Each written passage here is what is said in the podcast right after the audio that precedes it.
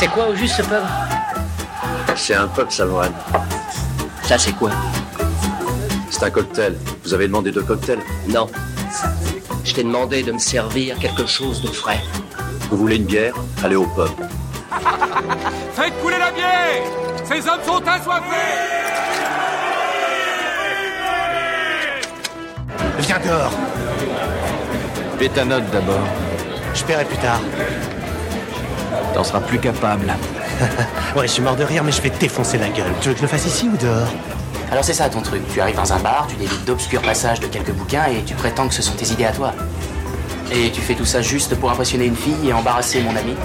Bienvenue, prends un tabouret et pose-toi, tu es au Ciné du commerce, un podcast où on parle de ciné, au comptoir, avec une suze qu'on a payée avec la petite monnaie. Je suis Xad et je suis accompagné avec celui avec qui j'aime trinquer, Quentin. Salut Quentin. Salut Xad, salut tout le monde. C'est ainsi le 2e épisode de cette 2de saison au comptoir. Ça y est, on commence à avoir nos marques de coude, je sais pas si t'as noté. Ouais, moi j'ai surtout mal aux fesses. Ah, faut acheter de nouveaux tabourets. Ça c'est à cause des tabourets. Non mais c'est vrai qu'en fait ça manque un peu de mousse, tu vois, sous le tabouret. Enfin, pas au comptoir en lui-même, la mousse on en a plein. Mais en revanche, sous le siège, peut-être ça serait pas mal. C'est pour nos petites fesses. Donc pour ce 2e épisode de l'année, c'est ton dossier, parce que j'ai pas eu le temps. Je m'occupe du mois prochain, mais ce mois-ci c'est toi. Bon, on parle ce soir. On va parler de quelque chose dont on a entendu parler pendant 2 ou 3 semaines, là, en prévision 2. Comme souvent, comme tous les ans. Ouais, je pense, comme tous les ans. C'est le Super Bowl. Tu sais, c'est le match de foot américain. Ah, je vois pas. Diffusé, qui est considéré que pour les Américains comme leur Coupe du Monde. Mais il n'y a que eux qui jouent, donc forcément ils gagnent. D'où l'intérêt que ce soit plutôt une activité cool pour eux, quoi. Voilà. Au moins, ils sont sûrs de gagner. Mais ça n'empêche que c'est cette année en plus que ça a été cet événement a été le premier télécast de l'histoire de la télé en fait. Donc c'est le plus gros événement qui a accueilli, qui a été regardé par le plus grand nombre de téléspectateurs. Donc ouais, ça a battu son propre et l'Eurovision. Les Jeux Olympiques, l'Eurovision et la Coupe du Monde quoi. Donc c'est assez énorme quoi. Donc et c'est pour ça que c'est un milestone à ne pas rater. Pour justement ce qui va nous intéresser aujourd'hui. Mais qu'est-ce qui nous intéresse aujourd'hui, c'est pas le sport. Ah bah non, on s'en branle. D'où c'est le marketing des films, des séries, et tout ce qui est marketing autour de l'univers cinématographique et pop culture en général en fait. On est d'accord là-dessus. On aurait quasiment pu faire un dossier spécial en plus sur la publicité parce que le Super Bowl c'est un événement publicitaire global. On va dire ça comme ça. C'est-à-dire que les marques se battent pour avoir des créneaux. Chacun y met de sa créativité la plus dingo pour accompagner l'événement avec les différents canaux de publicité qui ont lieu en fait, autour du Super Bowl. Et nous, on va évidemment parler comme d'habitude de la partie ciné-série, tu vois, mais c'est clair que le défi cinématographique d'aller faire une publicité pour le Super Bowl, juste une pub pour, je sais pas, une montre ou des paquets de chips, ça donne des moments mythiques comme le Waza. Ouais. Qui avait été un moment assez fort du Super Bowl. Le Super Bowl, c'est la finale du championnat de la NFL aux US. Donc le NFL, c'est National Football League. Donc c'est le football américain, ce n'est pas le soccer. Et ça a été un événement au-delà du simple match. Ça a été créé en 1967, le Super Bowl. Et ben il a fallu attendre les années 70 et 80 pour que ça devienne un géant, on va dire, médiatique. Pendant les premières années, en fait, les coupures publicitaires, donc pour rappel, pendant le Super Bowl et pendant n'importe quel match de football américain, il y a énormément de pubs. Ils calent des pubs dès qu'ils peuvent parce que le jeu est basé, en fait, sur les arrêts de jeu. Donc, au-delà des mi-temps, etc., il y a des arrêts de jeu tout le temps. Donc, dès qu'il y a un arrêt de jeu, qu'il n'y a rien d'intéressant qui se passe à l'écran, pouf, ils foutent des pubs. Sachant que c'est un jeu où, en fait, il y a plusieurs entraîneurs. Chacun a des lignes d'attaque, de défense, etc., qu'on peut trouver... en partie au rugby, mais en gros, c'est vrai qu'il y a beaucoup plus de stratégie sur le papier, on va dire, que ce que tu peux trouver au rugby. Et donc, résultat, il y a régulièrement des temps morts pour pouvoir réorganiser l'attaque parce que finalement, il faut changer les lignes d'attaquants ou d'un seul coup, en fait, on a perdu le ballon, il faut rentrer en ligne de défense, donc il faut passer en mode défensif. Et donc, c'est un jeu qui est, on va dire, hyper tactique sur le papier. Donc, il y a beaucoup de coupures de jeu pour jouer avec les équipes et changer les rôles de chacun sur le terrain, quoi. Et en général, ça, on aime bien parce que ça permet de faire de la pub. Exactement. Et c'est seulement à partir des années 80 que les boîtes, elles commencent à comprendre que elles peuvent toucher énormément de gens en passant leur publicité pendant cet événement. Et c'est aussi à ce moment-là que les gars de la NFL comprennent que il faut pouvoir garder les gens aussi devant la télé pour regarder le programme. Donc c'est donc, là où ils vont commencer à faire les ouvertures, parce qu'en fait, en général, l'artiste qui va lancer l'événement sur l'hymne américain, c'est pareil, c'est un concept. C'est-à-dire que tous les ans, on se demande qui va avoir le droit d'aller chanter l'hymne américain juste avant le Super Bowl. C'est l'événement pour les artistes aussi. C'est-à-dire que tout a été événementialisé autour de ce Super Bowl. Et il faut savoir, j'avais regardé on va y venir, mais j'avais regardé un documentaire début du mois de février sur comment la mi-temps du Super Bowl est devenue l'événement de musique qu'on connaît aujourd'hui. Justement, c'est une des dérives autour du marketing, autour du Super Bowl.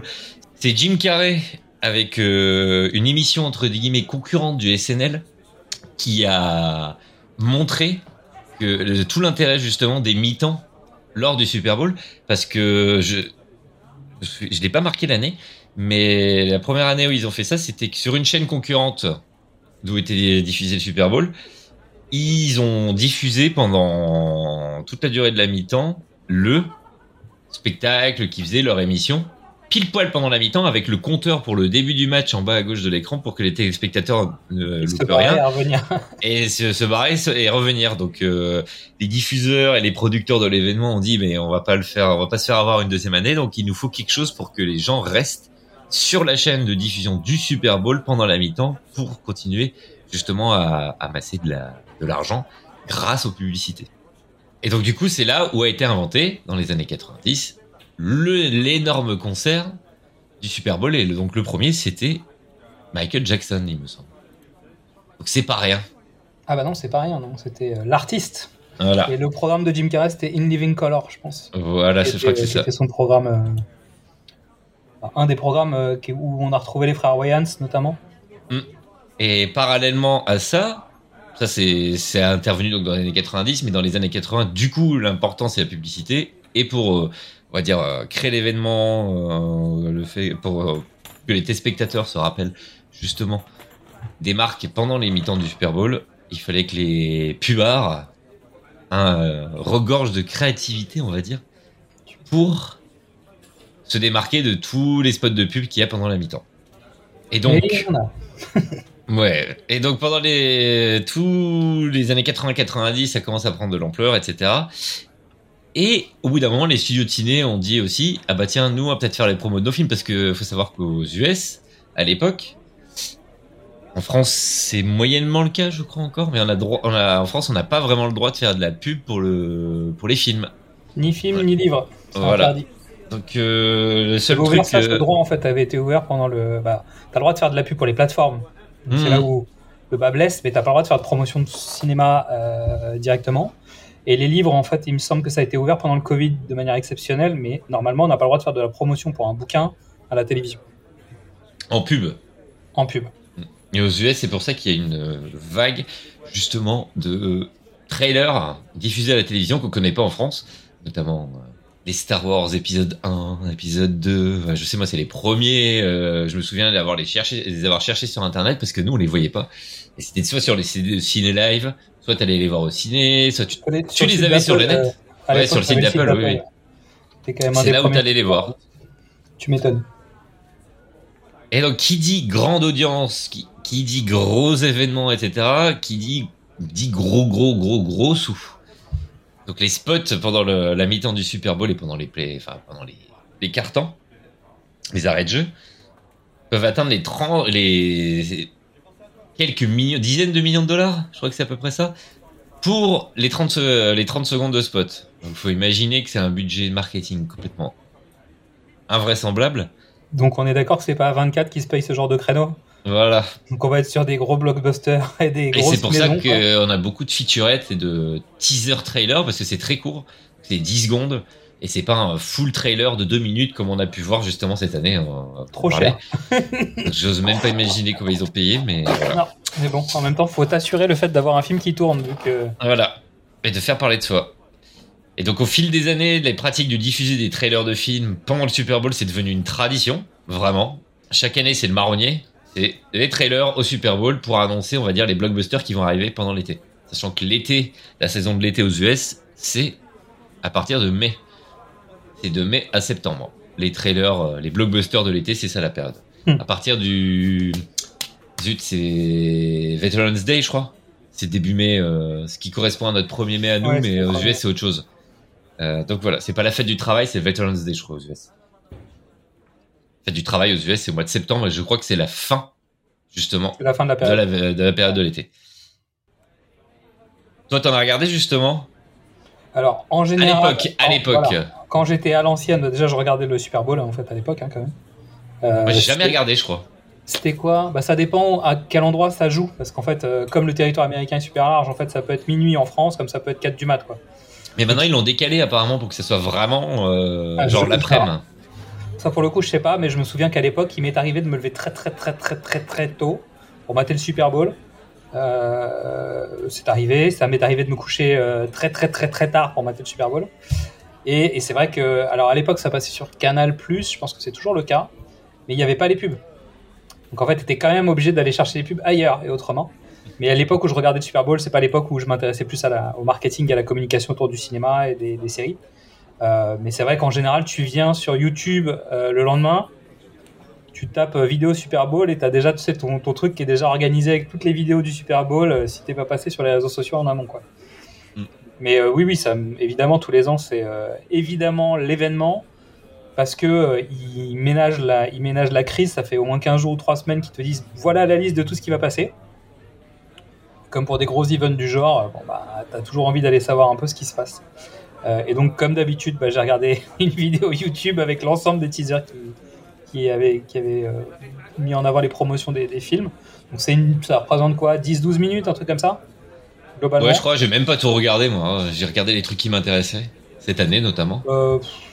Cette année, j'ai trouvé que c'était... on y reviendra après. Voilà. Hein, je te laisse continuer. Voilà, ne spoil pas. Non, je spoil rien du tout. Ne divulgage rien. Non, je divulgue pas le fait que... je dis rien. Oui, c'est ça. Et maintenant, on est dans les années 2000, 2010, 2020. Forcément, c'est relié par tout ce qui est médias sociaux, YouTube, comme tu l'as dit. Donc ça devient un événement dans l'événement qui va, on va dire, s'étendre au moins pendant... Une semaine avant, une semaine après ? Au moins. En termes de buzz, ouais, c'est ça. Au moins. Ça dépend en fait comment ils teasent en avance. Typiquement, cette année, il y avait un Ryan Reynolds. Donc on sait que... d'ailleurs, il n'y avait pas un Ryan Reynolds, il y en avait 2. Donc lui, ça fait déjà... ça fait 6 mois qu'il tease sur le fait que ça va venir. Donc c'est juste une augmentation du volume de messages qui passent. Mais oui, je pense qu'on peut considérer 2 à 3 semaines avant. À partir du moment où on a la liste officielle, ce qui est déjà, tu sais, genre, c'est déjà un sujet, quoi. C'est à qui va y être, qui va pas y être. C'est déjà un McGuffin, cette liste. Ouais, mais cette année, il n'y avait pas de... Il n'y avait pas de grande surprise, quand même. Il n'y avait pas de grande surprise du tout, mais il n'y avait pas... C'était pas non plus annoncé qui était là, quoi. Mais c'est pas une surprise parce qu'il y avait la grève des scénaristes aussi. C'est-à-dire que, comme il faut que le film soit prêt... si tu veux, on avait quand même la shortlist depuis un petit moment. C'est-à-dire que dans les films qui sont prêts et qui peuvent sortir cet été... Il y a tous ceux qui étaient quasiment prêts avant la grève des scénaristes, donc on avait déjà la plupart des noms. Mais normalement, on pourrait faire un système de MacGuffin avec, tu sais, la mallette dans laquelle il y a la liste des pubs et des promotions pour le Super Bowl. Je pense que ça marcherait. Justement, parmi les films, là on va remonter le temps jusqu'à cette... remonter le temps jusqu'à cette année en termes de films, de séries et de faux films. On y reviendra. Ouais. En film, moi j'ai noté, donc là pour les films vraiment qui ont marqué dans le sens où c'était des films bien, les suites moins bien, et parce que voilà. C'est des films à suite toujours, c'est bizarre ça. Ouais, c'est bizarre. Hein. Donc notamment, apparemment le premier, d'après ce que j'ai retrouvé, c'est Independence Day, le premier film qui a été annoncé au Super Bowl. C'est pas si vieux quand même, c'est la fin des années 90, mais en même temps tu dis 90, ça a du sens. Hein. 96, et le 2 ensuite, donc Résurgence qui est sorti il y a 5-6 ans maintenant, si je me trompe pas. Wow. Pareil aussi, ça a été diffusé au Super Bowl. Il y a eu les 2 derniers Matrix, enfin les 2 derniers sorti au ciné, Matrix uniquement, voilà, Reloaded et Revolutions qui ont été annoncés au ciné. Et c'est là où on a vu qu'il allait avoir les deux filmés back to back. Back to back et diffusés back to back. Il y a eu Transformers, donc il y a eu tous les Transformers apparemment qui ont été annoncés au Super Bowl, mais le premier en 2007, ça va faire un énorme splouf parce que personne s'y attendait en fait. C'est faut s'en remettre dans la tête, hein. C'est du Michael Bay en 2007. Non, mais Michael Bay qui fait Transformers surtout. Voilà, et qui fait un énorme truc, plein de CGI et tout, ça en met plein la gueule, quoi. Et je crois même qu'en 2007, je me demande si c'est pas une des premières pubs diffusées en HD.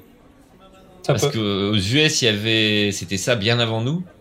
Et de mémoire, ça c'est vraiment de mémoire. Et là, en relisant tout ce que j'ai écrit, ça me dit quelque chose. On a eu aussi Pirates des Caraïbes, La Fontaine de Jouvence, donc le dernier. Qui est sorti. On a eu plusieurs épisodes de Fast and Furious. On a eu Star Wars, Le Réveil de la Force, qui était le teaser trailer, justement. Le trailer, il est sorti au Star Wars Day, ou alors pendant l'été, si je me rappelle bien. Donc, comme c'est toujours en février, le Super Bowl.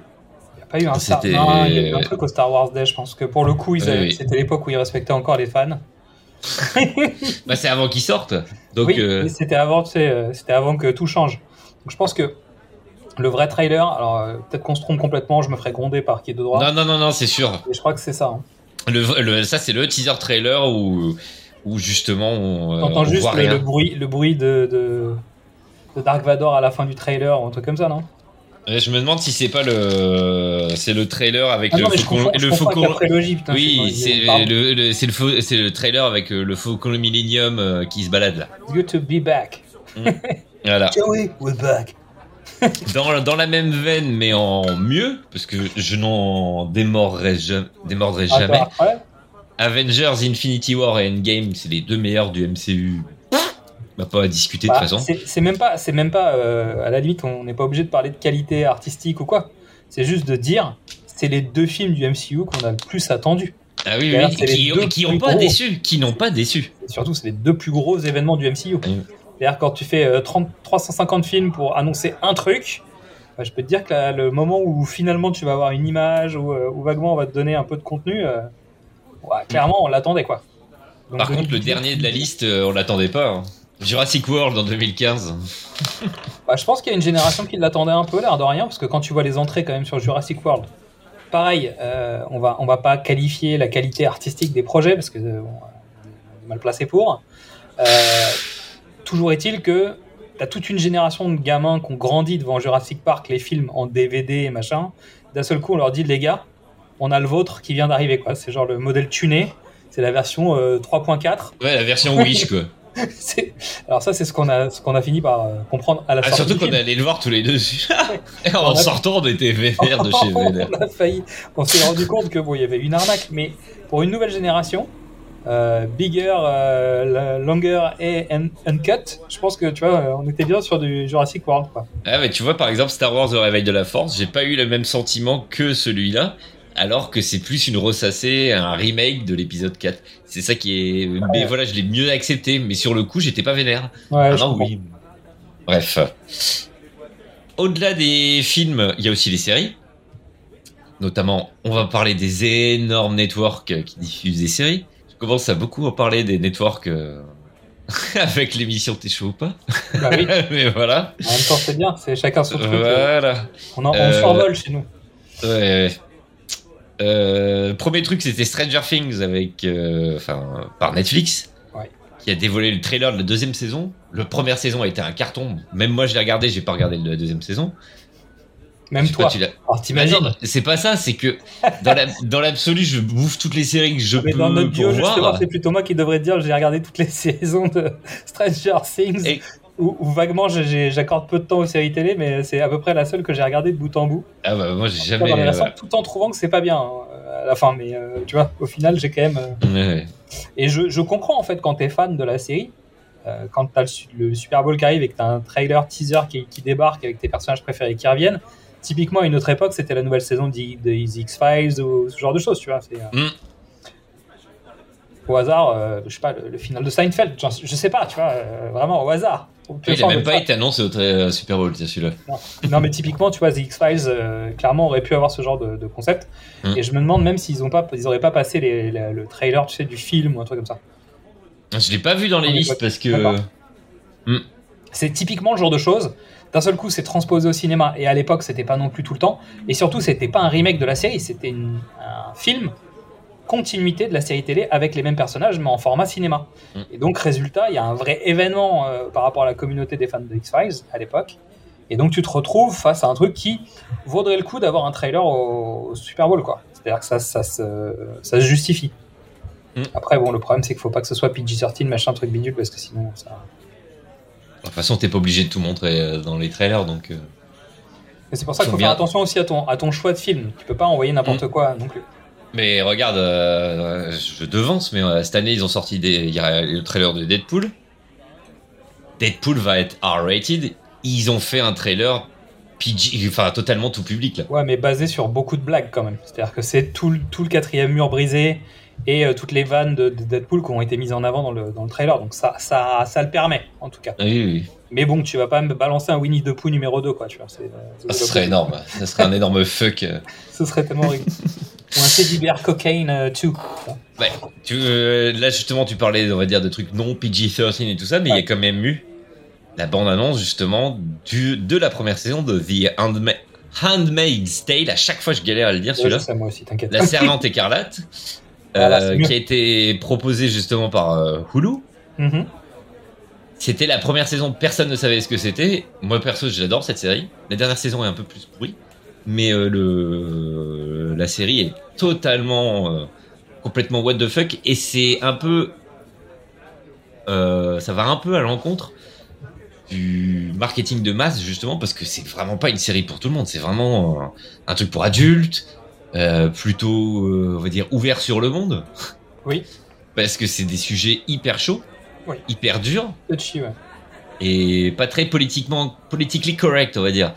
Donc c'est un peu bizarre qu'ils aient fait une promotion comme ça pour le Super Bowl, mais bon, ça leur a permis d'asseoir justement leur positionnement. C'est un peu comme si Squid Game avait fait une promo avant la sortie de la série, avait fait promo sur le Super Bowl, quoi. Ouais, comparer Squid Game avec Handmaid...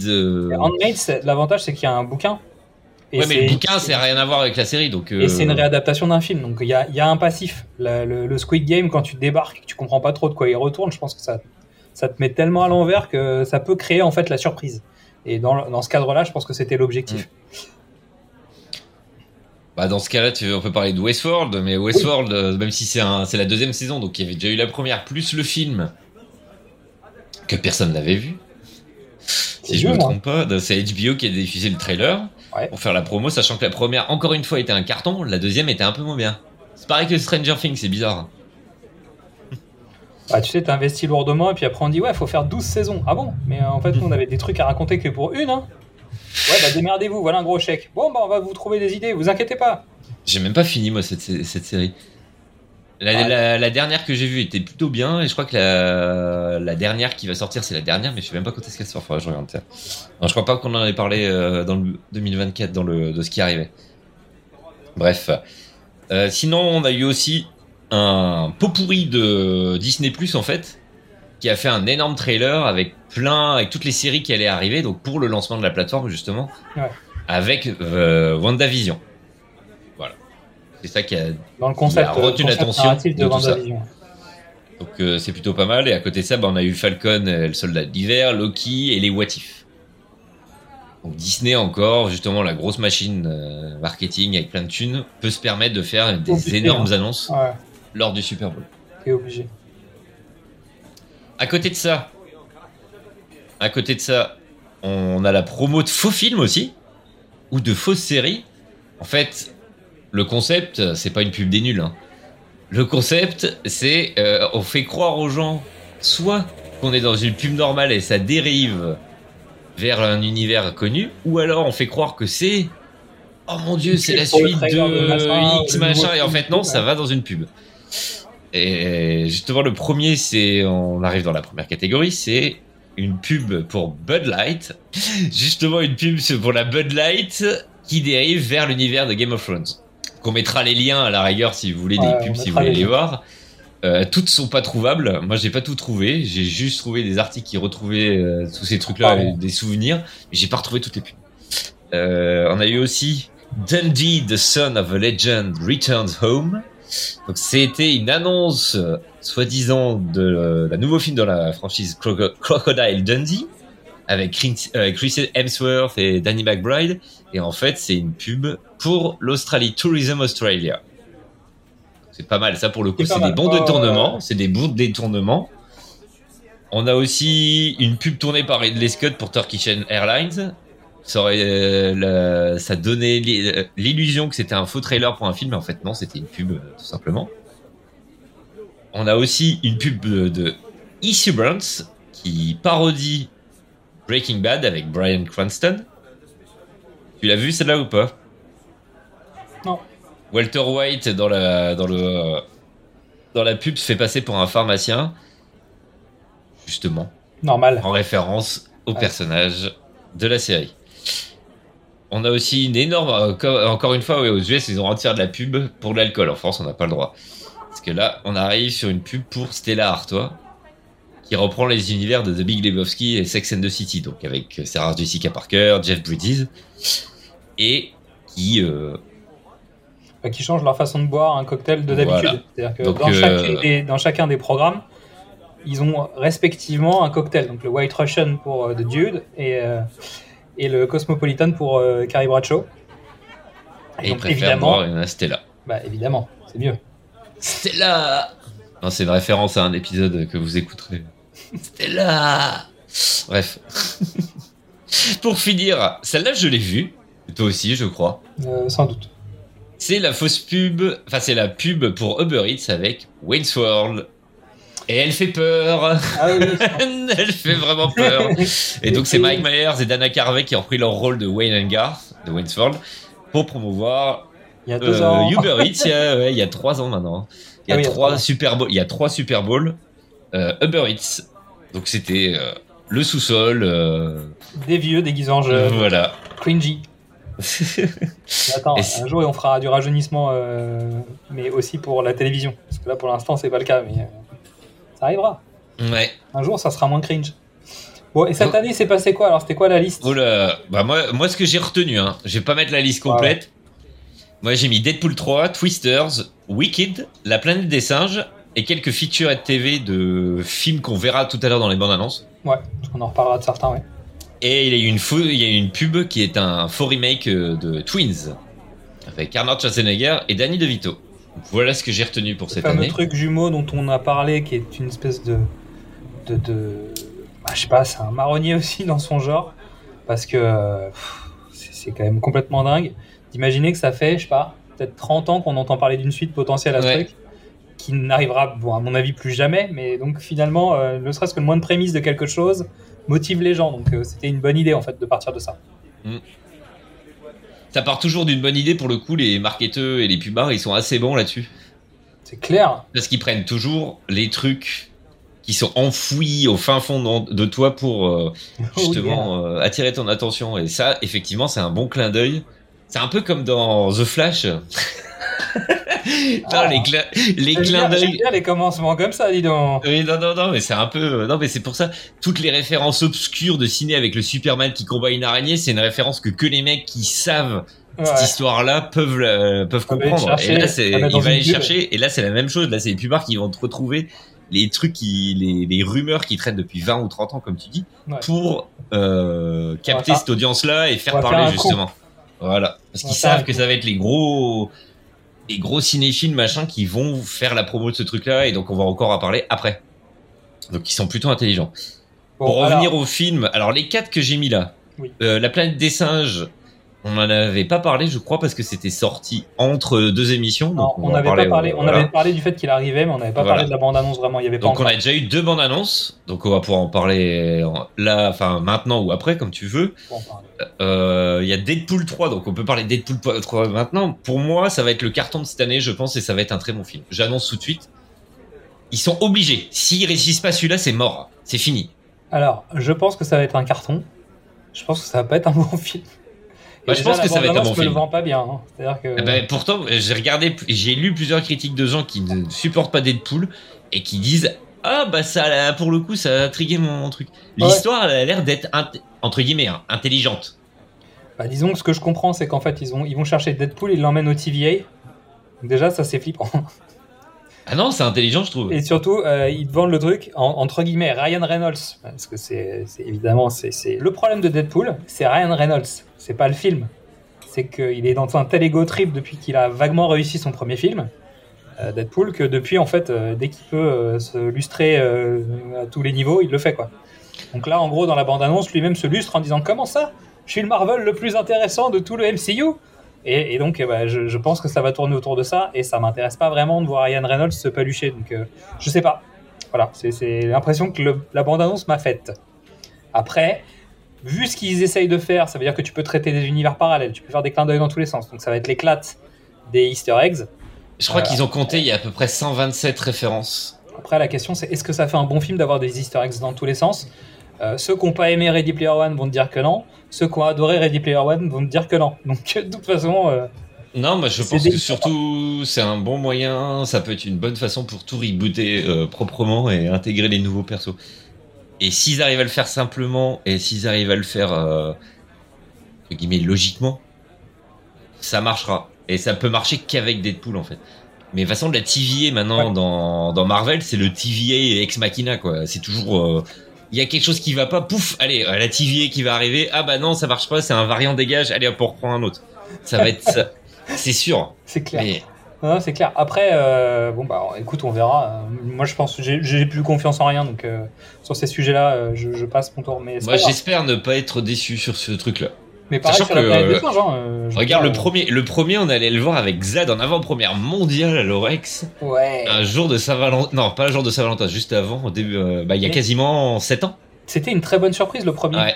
C'était une bonne surprise parce que c'était un film qui était malin, qui savait qu'il n'avait pas un budget colossal, donc il avait été malin dans sa façon de concevoir. C'était con, c'était surprenant. Aujourd'hui, ça peut plus être surprenant. Et surtout, ça n'est plus un film malin dans sa réalisation. C'est un film qui a trop de pognon, en fait. Donc, qui a des ambitions qui sont celles de son auteur-producteur. Et donc, en fait, on rejoint un peu le délire de Robert Downey Jr. où, en fait, au bout d'un moment, si tu le laissais faire ses films, il n'y aurait pas trop eu les Avengers, quoi, tu vois. Il y aurait eu Iron Man et les autres, quoi. Et je pense que Ryan Reynolds, le problème, c'est qu'il a eu la main libre très vite parce que le premier a fonctionné. Et bon, ça, c'est un point de vue... on verra bien. Le deuxième, donc, oui, le deuxième, moi j'ai moins bien aimé, mais j'ai bien aimé quand même. Et je vois surtout qu'on s'amuse beaucoup, beaucoup, beaucoup sur les réseaux sociaux. C'est juste qu'on s'amuse beaucoup moins quand on va voir le film, quoi. Donc, on verra. Voilà, c'est pour ça. Twisters. Twisters, donc ça on en avait déjà parlé. C'est la suite. Enfin, je sais pas si c'est un soft reboot ou un. Non, c'est la suite. Oui, mais la question c'est en quoi c'est une suite. Bah, c'est après. C'est après. Tu vois. Donc c'est finalement. On va considérer que c'est une suite parce qu'il y en a déjà eu un, qu'il y a des appareils que tu as déjà vus, que c'est le même film en fait, surtout. Bah oui. C'est exactement le même film. Je t'ai envoyé, t'as vu, le message que je t'ai envoyé, c'est la même photo, c'est la même réal. Ah ouais, non, mais c'est quasiment les mêmes plans. Ouais, c'est pareil. C'est pour ça que je te dis, ça ressemble plus à un soft reboot que finalement, que fondamentalement à un nouveau film. Mais au final, vu la thématique, ça change pas grand chose. Ah non, mais moi je suis là, rien à branler alors là. Ensuite, on a vu la bande-annonce de Wicked. Moi, j'ai pas regardé celui-là. Qui commence sur un choixpeau. Donc là, tu dis, les gars, quand même, quoi. Donc, je sais bien que chacun dit, j'étais là avant toi, tu vois. Donc mais bon, ça reste que c'est une comédie. C'est une comédie musicale de Broadway, tirée du Magicien d'Oz. Donc forcément, c'est un événement cinématographique. Américain. Parce que tout le monde s'en branle ici. Même si j'avoue que les adaptations cinématographiques des comédies musicales de Broadway, c'est pas toujours des gros succès, quoi. Voire même, c'est régulièrement des gros ratages. Bisous, Katz. Bisous, New York aussi, qui s'est gaufré. Non, mais tu vois, il y a quand même des comédies musicales qui se ramassent violemment, donc je sais pas. On verra. Et La Planète des Singes, moi, je l'attends pas, donc j'attends rien. Moi, je l'attends pas, mais j'ai bien aimé. Je trouve que les effets visuels sont un peu plus crasse-pouille qu'à l'époque. Ah bah ça. Donc on en vient à la fameuse conversation du plus on a de pognon, plus on fait n'importe quoi, donc je sais pas. Mais pourquoi pas, en tout cas le cadre, l'époque dans laquelle ça se travaille, etc. Pourquoi pas. Moi, je suis toujours intrigué par ce qu'ils sont capables de faire avec La Planète des Singes. Est-ce qu'ils ont quelque chose à raconter ? Sans doute. Est-ce qu'ils vont le faire ? C'est pas sûr. Ou bien dans une suite, parce que je me souviens quand on en a parlé au mois de décembre, on ne savait pas, mais c'est setup, c'est donc 50 ans après l'ancienne trilogie. Et logiquement, si ça suit la logique des téléfilms et tout ça, là, on devrait avoir les gens qui reviennent de l'espace. Théoriquement, ça devrait pas tarder. Voilà. Et ça rejoindrait un peu ce qu'on voit dans La Planète des Singes, où il y a quand même une femme intelligente. Dans le sens, un être humain intelligent. Qui commence à redevenir intelligent, etc. Donc, logiquement, c'est soit à la fin de celui-là, ils vont faire un méga ending, et donc on aura la suite. Avec Charlton Heston. Voilà, rajeuni numériquement. Tu sais, l'enfer. Ou Mark Wahlberg. Parce qu'en fait, c'était à un moment là. Les gens étaient en panique, genre, est-ce qu'ils vont réussir à croiser avec le film de Tim Burton? Ah mais bon, bref, on verra bien. Bon, bref, je l'attends pas trop, quoi. Voilà, donc voilà pour cette année. Ceci étant, c'était un chouette moment. Ça reste un chouette moment, le Super Bowl. Donc c'était un chouette dossier, bravo. Bien aimé. Ah bah ça change un peu, au moins on se prend le show. C'est bien. Et de toute façon, il y a eu d'autres bandes annonces, notamment... Ah mais à chaque fois, je me souviens jamais de ce nom-là. If. Non, bah il y a If, qui était une featurette, puis on en avait déjà parlé. Ouais. Et il y avait... Il y a eu Moi Moche et Méchant, il y a eu... Quiet Place, voilà, putain. À chaque fois, le moment là, mais Quiet Place Day One, il y avait déjà eu la bande-annonce avant le Super Bowl, ils ont fait une featurette et il y a eu une bande-annonce qui est sortie après. Voilà. En gros, c'est ça qu'il faut retenir, parce que le reste, ça va, quoi. Oui, c'est pour ça que je te dis, cette année, j'ai pas été surchauffé par les bandes-annonces. Ah bah non plus. Après, c'est aussi peut-être parce que ça fait un an qu'on se tape toutes les bandes-annonces tout le temps. Ah bah je les regardais quand même avant, donc... Ouais, mais si tu veux, quand tu regardes pas trop... Pas souvent, moi j'en faisais moins avant, ça reste événementiel. Là aujourd'hui, on en mange tous les mois parce qu'en fait on en parle tous les mois, donc peut-être que ça diminue notre attente. Peut-être en même temps, il n'y a pas beaucoup de films qui sont annoncés cette année, entre guillemets, qui rentrent dans la catégorie du Super Bowl. Il n'y a pas de gros blockbuster, mais non, mais c'est à nouveau à cause de la grève des scénaristes. Typiquement, c'est un créneau sur lequel tu vois la cascade de Tom Cruise du prochain Mission Impossible, quoi, tu vois. Bon. Voilà. Donc c'est fini pour ce petit dossier rapide de cette année. Merci, ce petit dossier sympathique. Le mois prochain, on fera un dossier un peu différent, mais on parlera de cinéma, de séries, de YouTube, etc. On sait déjà quel est le thème. Et il sera en rapport avec nos autres émissions du mois de mars. Donc pour ceux qui nous suivent, vous le saurez. C'est le pitch était presque parfait. Universe. Et encore. On pourrait faire pire que ça. On pourrait faire un épisode de T'es chaud. En plus. Passons à on vous l'avait bien dit. Mais oui, parce qu'on vous l'avait bien dit. T'as été sage ce mois-ci, hein, quand même. J'ai pas tout mis ce que j'ai regardé. Ah, d'accord, c'est pour ça. Parce que je me suis dit, il est super sage. Alors moi, je me suis pas trop... Attends, je travaille aussi. Ah bah oui, non mais pendant le mois de novembre et décembre, j'étais en vacances, donc entre guillemets, donc voilà. Et là, ça y est, c'est fini les vacances, hein. C'est ça. Mais j'ai remis que les films et les séries dont on avait parlé, sauf si j'avais envie de parler d'un truc. Non, mais ça me va. Voilà. Et donc, du coup, on commence par Beekeeper, le gardien en français. Ou en québécois, je sais pas. Le gardien des abeilles. Voilà. Donc, c'est le film avec Jason. Vu qu'on n'a pas notre. Jason Statham. On n'a pas notre Gerard Butler cette année. Si, il y en a un. On a Jason au moins. Donc Beekeeper, est-ce que tu l'as vu toi aussi? Ah ouais, je l'ai vu, ouais. Bah voilà, donc tu te fous de ma gueule, mais la moitié des films dont on va parler, tu les as vus? Ouais, j'ai vu la moitié des films que t'as donc bon. Bah il y en a pas mis beaucoup, donc ça va. Donc ouais, j'ai vu Beekeeper. Ah bah comment dire, je pense que le pitch était le pitch, quoi. C'est-à-dire que en fait c'est Jason qui s'énerve et qui casse des gueules. Bah voilà, c'est Jason qui s'énerve et qui casse des gueules. C'est trop. C'est beaucoup trop, mais ça marche quand même. Et je me suis quand même fait la réflexion en me disant, attends, le film là, ça fait genre 1h20 qui pète des gueules, le mec n'a pas été blessé une seule fois et d'un coup, et à ce moment-là, je fais, ça y est, c'est bon. Mais c'est genre le boss de fin, quoi. Là, exactement. Dis, le mec n'a pas été blessé avant le boss de fin et pourtant, il fout des raclées à un paquet de garçons quand même. Mais le pitch, c'est Jason Statham qui est le beekeeper, donc le gardien des abeilles. Et là où il a ses abeilles, la propriétaire se fait buter, dérober, scammer par des scammers la thune, toute la thune de son compte, parce que bien sûr c'est une multimillionnaire la meuf, hein. Elle s'occupe d'un fonds d'aide, de plusieurs fonds machin, et donc du coup puisqu'elle sait pas quoi faire, elle se suicide. Il se trouve que la fille de cette femme là est au FBI. Oh, bah ça Dieu. Ça tombe bien, dis donc. Et que le FBI ne peut rien faire. Et donc Jason va prendre les mains, va sortir les doigts du, hein, ouais, du miel, et va aller casser des gueules au mec. Il va les trouver en 5 minutes avec quelqu'un, avec un guy in the chair, comme on dit, qu'on sait même et pas. Ça tombe bien, parce qu'en fait, voilà. Jason, c'est qui? Bah, c'est le beekeeper. Et le beekeeper, c'est quoi? C'est un mec d'une équipe spéciale, encore plus spéciale que toutes les équipes spéciales des trucs secrets, qui est encore plus méchant badass, et à partir du moment où on lui a dit vas-y, tu peux plus l'arrêter en fait. C'est voilà. Le Terminator. Et donc ça commence. J'avais dit à Xad, ah c'est bizarre, ils ont fait du whitewashing sur les scammers au lieu de mettre des Indiens. Ils ont mis des blancs de la Silicon Valley avec des écrans, des LED partout, machin et tout. Et en fait non, c'est parce que en fait derrière c'est du complotisme avec une secret organisation et tout. Et ça finit n'importe comment, hein. Ça finit avec le président des États-Unis et tout ça. C'est du grand délire. Bon bref, voilà. En gros c'était un beau bordel, on a bien kiffé. Mais il est super bien noté par les critiques et par le public. Bah, honnêtement, ça pète pas plus son cul. Bah, je veux dire, marche bien, mais ça aurait pu être mieux. Pourquoi tu l'attends en fait? Donc voilà quoi. Voilà. Par contre, le prochain, ISS. Donc on en avait parlé. C'est le film sur ce qui se passe dans la station spatiale internationale, alors qu'il y a une guerre nucléaire qui se déroule sous leurs yeux sur Terre.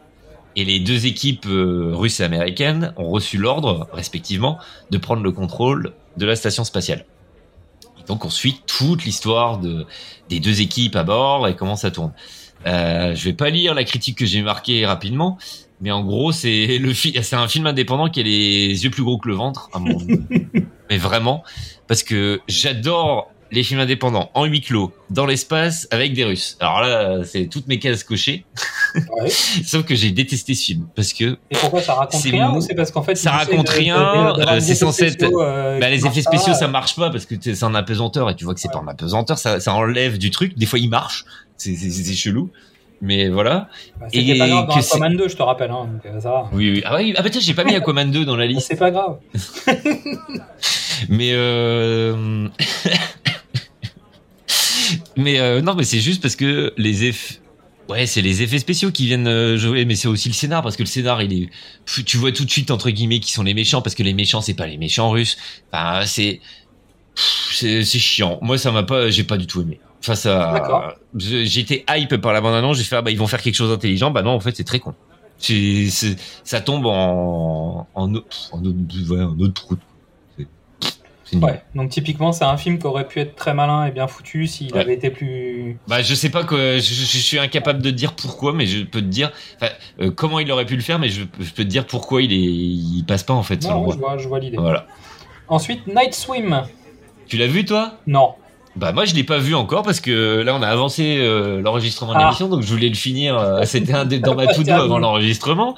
Mais t'as commencé ou pas commencé? Non, ma chère et tendre l'a regardé, donc j'ai son retour qui est une grosse fan de cinéma de genre et tout ça. Donc c'est nul, chiant, pas peur du tout, pas logique. Voilà. En gros. C'est ce que j'avais entendu dire sur le film, donc ça m'étonne pas.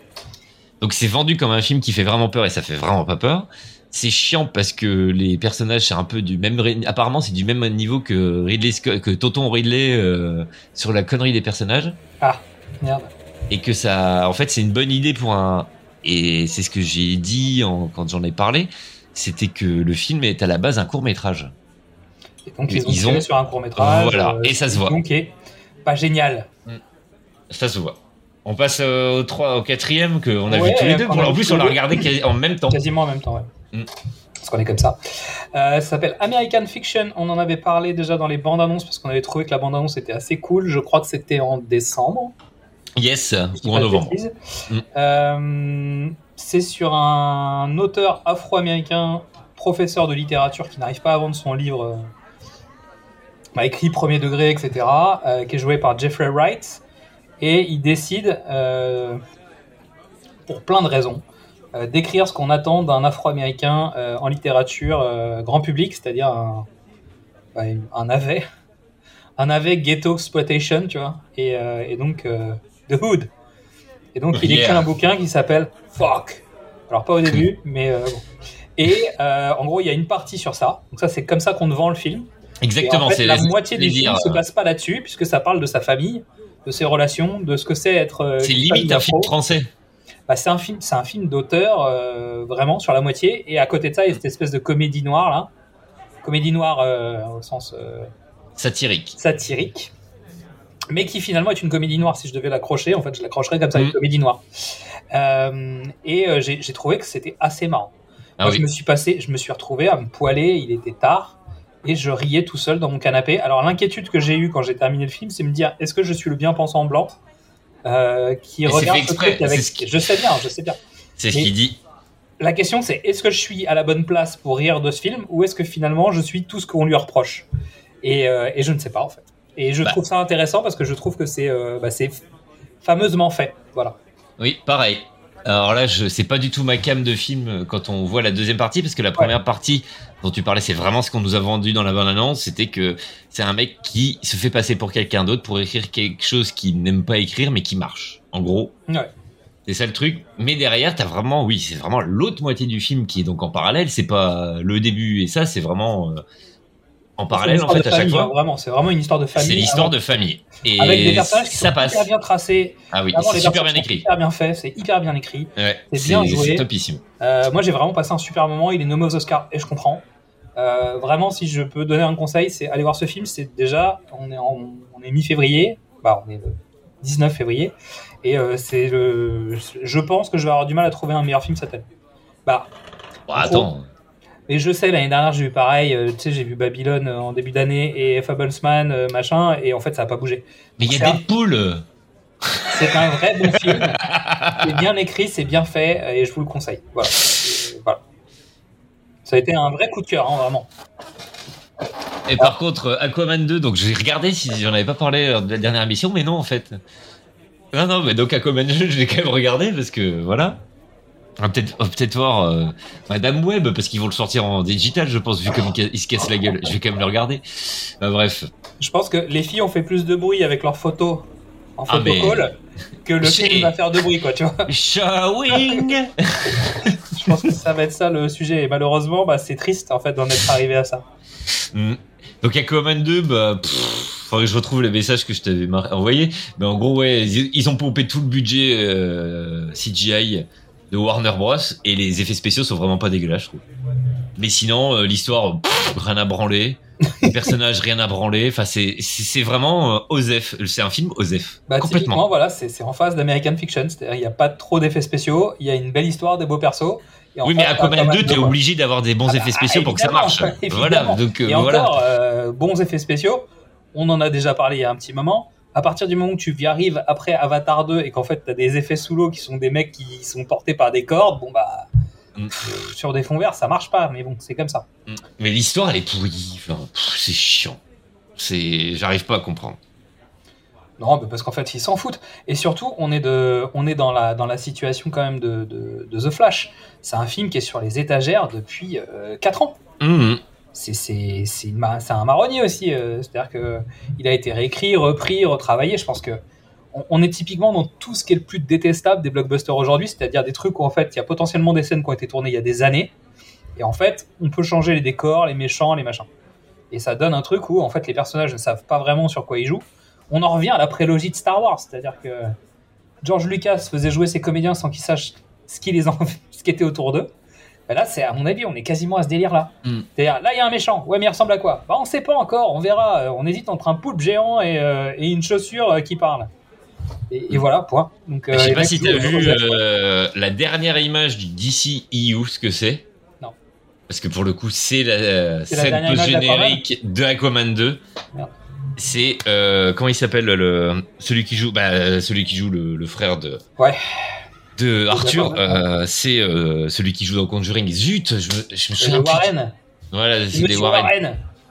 C'est lui. Ouais. Donc il va sur Terre et pendant tout le film, il y a un truc qui dit t'as jamais mangé de burger et tout ça, donc il va bouffer des burgers. Et pour se foutre de sa gueule, de la gueule de son frangin, il lui fait bouffer des cafards aussi.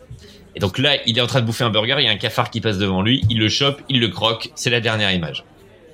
Classe. Tu vas pas me dire que ça, ils ont pas fait exprès. Bah si. Ils auraient pu finir sur autre chose. Ouais, mais il y a quelqu'un qui a décidé de cette dernière image, tu sais, c'est celui qui va prendre le relais. Parce qu'il va remonter le niveau, parce que tu vois, il a de la classe et puis il connaît bien le marché, quoi. Ouais, on verra bien. Aïe, aïe, aïe. Bon, allez. Niveau série. Parce que moi, j'ai rien vu, donc je te laisse. Je vais parler que de 3 séries, parce que on en avait parlé rapidement. C'était Curb Enthusiasm, donc c'est la dernière saison, l'ultime saison. Là, à l'heure d'aujourd'hui, bah, le 3e, il est. Je vais me le regarder ce soir. Donc il y en a eu 2. Et bah, on va voir. C'est un peu mou, je trouve, le début. Ah. Au moins, il y a un arc qui se dessine et ça ressemble à la dernière saison de Seinfeld. Mais vraiment, c'est... Et s'ils refont la même, il va se faire allumer. Va se faire allumer. Ah bah. Mais c'est vraiment ça, hein, la dernière, là. C'est peut-être on en reparlera, je pense. Oui, hein, on en reparlera. Donc, on vous invite à écouter bientôt. L'épisode le mois prochain, normalement, si on fait pas un numéro spécial. Normalement, le mois prochain. Voilà, dédié à Seinfeld, avec un des loustiques. Là. Ensuite, c'était True Detective, pareil. Là, on est au 4e ou 5e épisode, donc c'est sur la même chaîne, c'est sur HBO les deux. Ouais. Donc ils se tirent, enfin ils se tirent pas la bourre, mais ils se suivent l'un et l'autre. C'est moyen. Ça se fait descendre en ligne par les téléspectateurs et par le créateur original de la série. Moi, j'avais bien aimé parce que ça reprend un peu The Thing. Ok. Donc, c'est dans le Grand Nord pendant les jours sans soleil. Enfin, les nuits sans fin. Je sais pas comment ça s'appelle, zut, le truc. Je vois l'idée. Voilà. Et donc, c'est à moitié mystique et tout ça. Donc, ça va vachement plus loin et tout ça. Et ils se font allumer par tout le monde. Moi, j'ai pas regardé les 2 derniers. Je vais me les faire en entier, je pense. Je vais me la faire en entier quand elle sera finie pour voir. Et voilà, et apparemment HBO, ils arrêtent pas de foutre de la merde pendant les diffusions. Ils diffusent les sous-titres et il y a les noms de sous-titres des séries piratées, tu sais, qui s'affichent. Genre True Detective S04 E03 machin. C'est parce qu'ils sont sur Plex, c'est pour ça. Non mais c'est abusé, apparemment c'est ça, pendant la diffusion en live, c'était marqué ça. Et donc, ils se disent, mais qu'est-ce qu'ils foutent, HBO ? Ils diffusent par Amazon, peut-être, parce que ça, c'est très Amazon. Non, mais Amazon, donc. Ils ont des bugs du genre, c'est pas étonnant, quoi. Okay. Donc, voilà. Et donc, pour la dernière. T'es loin de l'enthousiasme que t'avais avant de démarrer, quoi. Exactement. Parce que, oui, la 3, je me l'ai été tapée, je crois, au mois de décembre, quand on en avait parlé, et je l'avais jamais vue, et elle était trop bien. Et là, voilà. À voir. Désolé. Et la dernière, on n'en avait pas parlé. Parce que je l'avais loupé, mais c'est la série Masters of the Air sur Apple TV+, que j'ai regardé il y a 3 jours en entier, parce qu'il n'y a que 5 épisodes qui sont sortis pour le moment, et donc il y en aura 8, je crois, si c'est le format Apple TV+. J'ai pas regardé combien il y en avait en tout, mais c'est une série sur une compagnie de l'Air Force pendant la Seconde Guerre mondiale. Donc c'est le pendant dans les airs de ce qu'on a vu sur Band of Brothers et tout ça, Iwo Jima. C'est la même Masters of the Air, c'est Amblin, donc c'est Spielberg qui l'a produit. Donc c'est pareil que faut sauver le soldat Ryan et Band of Brothers, justement. Band of Brothers, c'est une conséquence du soldat Ryan, et là en fait on est sur l'étude des différents corps de l'armée. Donc voilà, donc là ils font dans l'aviation. Et on est d'accord que ça ressemble aux Têtes Brûlées, quoi. Je sais pas si t'as connu cette série, Têtes Brûlées, qui parle justement d'une faction de l'aviation américaine où ils sont dans le Pacifique. Ah non, mais là, oui, là, c'est en Europe, là. D'accord, ok. Là, ils sont basés en Angleterre, etc., en East Anglia. Et donc, du coup, on suit tout ça et c'est trop bien. On l'avait évoqué en décembre, en fait. C'était dans la liste des séries. Ah, mais je me souvenais même plus, tu vois. Et oui, c'est sorti, là, c'est le 5e, donc ça a commencé. Ouais, c'est ça, c'est mi-janvier que ça a commencé. Et c'est vraiment trop bien. Voilà, je vous recommande, s'il y a des fanas... bonne série de guerre, justement. Encore une fois, une série Apple TV+, trop bien. Je sais pas comment ils font. Bah, ils prennent le temps, j'ai envie de te dire, je pense. Bah, entre guillemets, ils doivent bosser sur leur projet. Peut-être se dire, je veux juste la télévision que j'ai envie de regarder, j'en sais rien, mais il y a plein de raisons potentielles de bien faire son job. Ouais. Mais bon, après, c'est pas la même, on l'avait déjà dit, hein, mais c'est pas la même qualité d'attente. on n'envoie pas au public la même chose que ce que nous, on a envie de regarder sur un Netflix ou Amazon, qui ont besoin de fournir la masse. Et je pense que chez Apple TV+, ils n'ont pas besoin de fournir la masse. Mmh. Ils doivent fournir une certaine intelligentsia. Donc, en fait, tu peux te permettre de faire moins, mais beaucoup plus quali. Et pas te louper, parce que si tu te loupes, à mon avis, tu perds les gens qui sont là pour ta qualité de service. Bah, il y a très peu de séries qui sont annulées. Je sais que, par exemple, le seul truc dont je suis aware qui a été annulé, c'est... la série, mais c'est pas vraiment une série, c'est la série de reportage, la série documentaire de Jon Stewart. Ok. Parce qu'il en a parlé récemment, parce qu'on en parlera après justement. Jon Stewart revient aux commandes du Daily Show parce qu'il a été viré de Apple TV+. Voilà. Mais en même temps, son émission était chiante, donc je comprends. Bref. Bah, il fallait en mettre un peu pour tout le monde. Alors, on attaque les bandes annonces du mois. Et là, il y en a quelques-unes quand même. On a quelques trucs à raconter. Ça commence par la bande-annonce de Long Legs, parce qu'on en avait parlé le mois dernier, je crois, en janvier, et c'était le trailer qui était sorti, et là il y a la bande-annonce, qui est peut-être pas la bande-annonce finale, mais peut-être que si. Non, mais au moins on sait exactement ce que c'est comme type de film. Et on sait ce que va faire Nicolas Cage, quoi. Voilà, avant on supposait que c'était l'agent du FBI, mais apparemment non, ça sera le tueur, donc première fois qu'on... Quel délire cette carrière quand même. Ah oui. Et c'est pas fini, hein. Qu'on aime ou qu'on aime pas, tu vois. Mais ça reste une carrière de dingo, quand même. Mmh. Donc moi, j'attends de voir. Long Legs, j'attends de voir. Mais si c'est à la hauteur de ce qu'ils promettent, ça peut être un des meilleurs films d'horreur de cette année. Par rapport aux bandes annonces dont on va parler, c'est pas mal. Oui, mais à mon avis, ça peut se rapprocher. On en avait parlé, je sais plus à quelle émission, mais je pense que ça peut se rapprocher d'un Fincher qu'il y avait avec Seven. Ouais, bah faut voir où ça va, parce que c'est pas... Pour moi, la bande-annonce, elle n'est pas encore assez claire. Ça peut être c'est très bien, tant mieux que ça reste comme ça. Il faudrait qu'ils arrêtent là, en fait. Ce que je veux dire par là, c'est que ça peut être un film d'horreur lambda, tout autant qu'un truc un peu chiadé qui va chercher des trucs, quoi. À voir. Bah, ça a l'air de mélanger, on va dire, du vrai film et du found footage, donc on va voir. Ensuite, on parle de One Life, qui s'appelle Une vie. Alors, je m'attendais, en fait, c'est avec Anthony Hopkins. Ouais, et je m'attendais pas à ça, j'avais pas vu l'affaire, donc c'est sur le biopic d'un Anglais qui a sauvé des milliers d'enfants juifs polonais. Ouais, pendant la Seconde Guerre mondiale. Voilà. Du ghetto de Varsovie, c'est ça ? Apparemment, oui, c'est ça. Moi, je l'ai mis parce que... typiquement le genre de film que je ne veux pas aller voir. Pareil. Pas parce qu'en fait ce sera pas bien, c'est parce que je sais où je vais et j'ai pas envie d'y aller. Voilà. Et malgré tout le talent du truc, le fait que c'est important de se rappeler, hein, quand même, parce que la mémoire ça s'en va vite, comme dirait l'autre. Mais c'est typiquement le genre de film, je sais que je vais chialer du début à la fin. J'évite ce genre de truc. Ben, j'essaye d'éviter. Parfois j'y vais quand même. Et je crois qu'il sort pas au ciné. Je crois qu'il sort que sur les plateformes. D'accord. Je crois. Imaginary, on en avait parlé le mois dernier. Oui, donc là, il y a la vraie bande-annonce, film d'horreur de Blumhouse avec des ours en peluche. On verra. J'en ai marre. Bah, ils vont tirer jusqu'au bout, on verra bien. Non, mais j'en ai marre. En fait, j'ai atteint le seuil de j'en ai marre. On va reparler d'un autre truc après, c'est pareil, j'en ai marre. Back to Black, donc le biopic sur Amy Winehouse. Donc, ça fait un moment que ça tourne. Ouais, bah ça y est. Honnêtement, le casting est plutôt bien. Moi, je trouve que... Alors, je sais que c'est pas ta cam, les biopics. Moi et l'artiste m'intéressait pas mal parce que j'aime bien ce qu'elle faisait et je trouve que visuellement ça ressemble. Après, on a suffisamment de faits de retour sur les biopics pour dire que il faut attendre de voir comment ils l'ont construit. Est-ce qu'il raconte la vérité ? Est-ce que c'est un film qui est structuré comme un film pour que ça fasse le job ? Ce qui est souvent le problème, et donc on a tendance à twister et tordre un peu la vérité pour que ça rentre dans une dynamique de dramaturgie d'un film. Donc c'est pas évident. Voilà. Après, ça peut être un très bon ciné-concert, comme c'était le cas pour Queen, par exemple, Bohemian Rhapsody. Mais bon, c'est difficile de faire un biopic qui est intéressant. Il y a celui de Michael Jackson qui est en préparation. Il y a beaucoup d'infos qui circulent là. Ouais, bah, c'est pareil, celui-là m'a rien à branler. Moi, j'irai aussi, mais voilà. Back to Black, peut-être.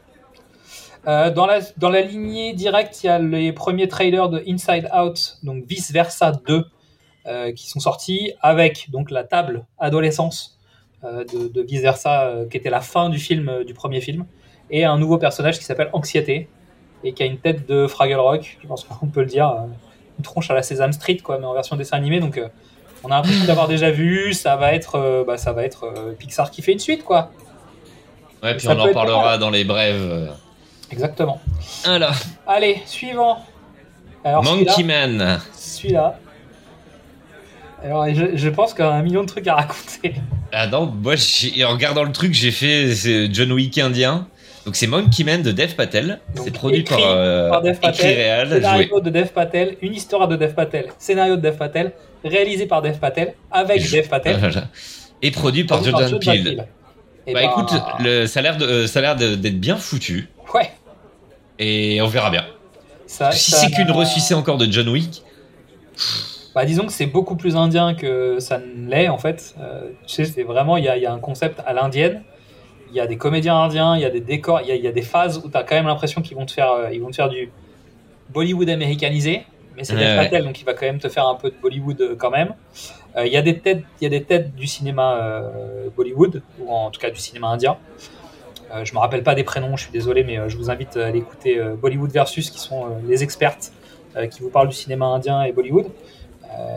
Mais pour le coup, honnêtement, la bande-annonce, elle est assez impressionnante. Il y a des courses-poursuites, tu as l'impression de voir des films d'action, machin. Tu as des séquences d'action qui rappellent Tenet, qui rappellent John Wick, qui rappellent ce genre de trucs. Je sais pas, honnêtement, c'est intriguant. Et la musique, c'est Punjabi MC. Mais ça remonte aux années 2000. Oui, mais je sais pas si c'est fait exprès. Attends, c'est un truc des années 2000, quoi. Oui, non, mais je pense que c'est fait exprès quand même. Moi, je dansais dessus quand j'étais en prépa. Faut arrêter, quoi. Ah, c'est cliché 3000, quoi. Ensuite, on a un film indep d'horreur qui s'appelle Cellphone, donc rien à voir avec le film adapté de Stephen King. Mais je me demande si ça va pas être du même niveau.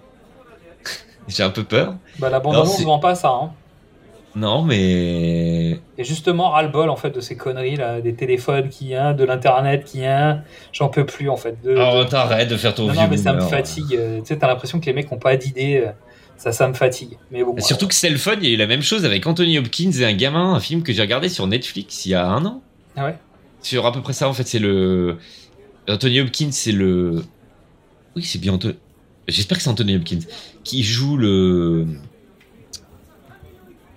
comment ça s'appelle, le mentor d'un petit gamin, et il lui offre un iPhone quand l'iPhone est sorti, l'iPhone 3, enfin une 3G, et donc du coup sauf que le vieux meurt et c'est le gamin et il reçoit des messages du vieux.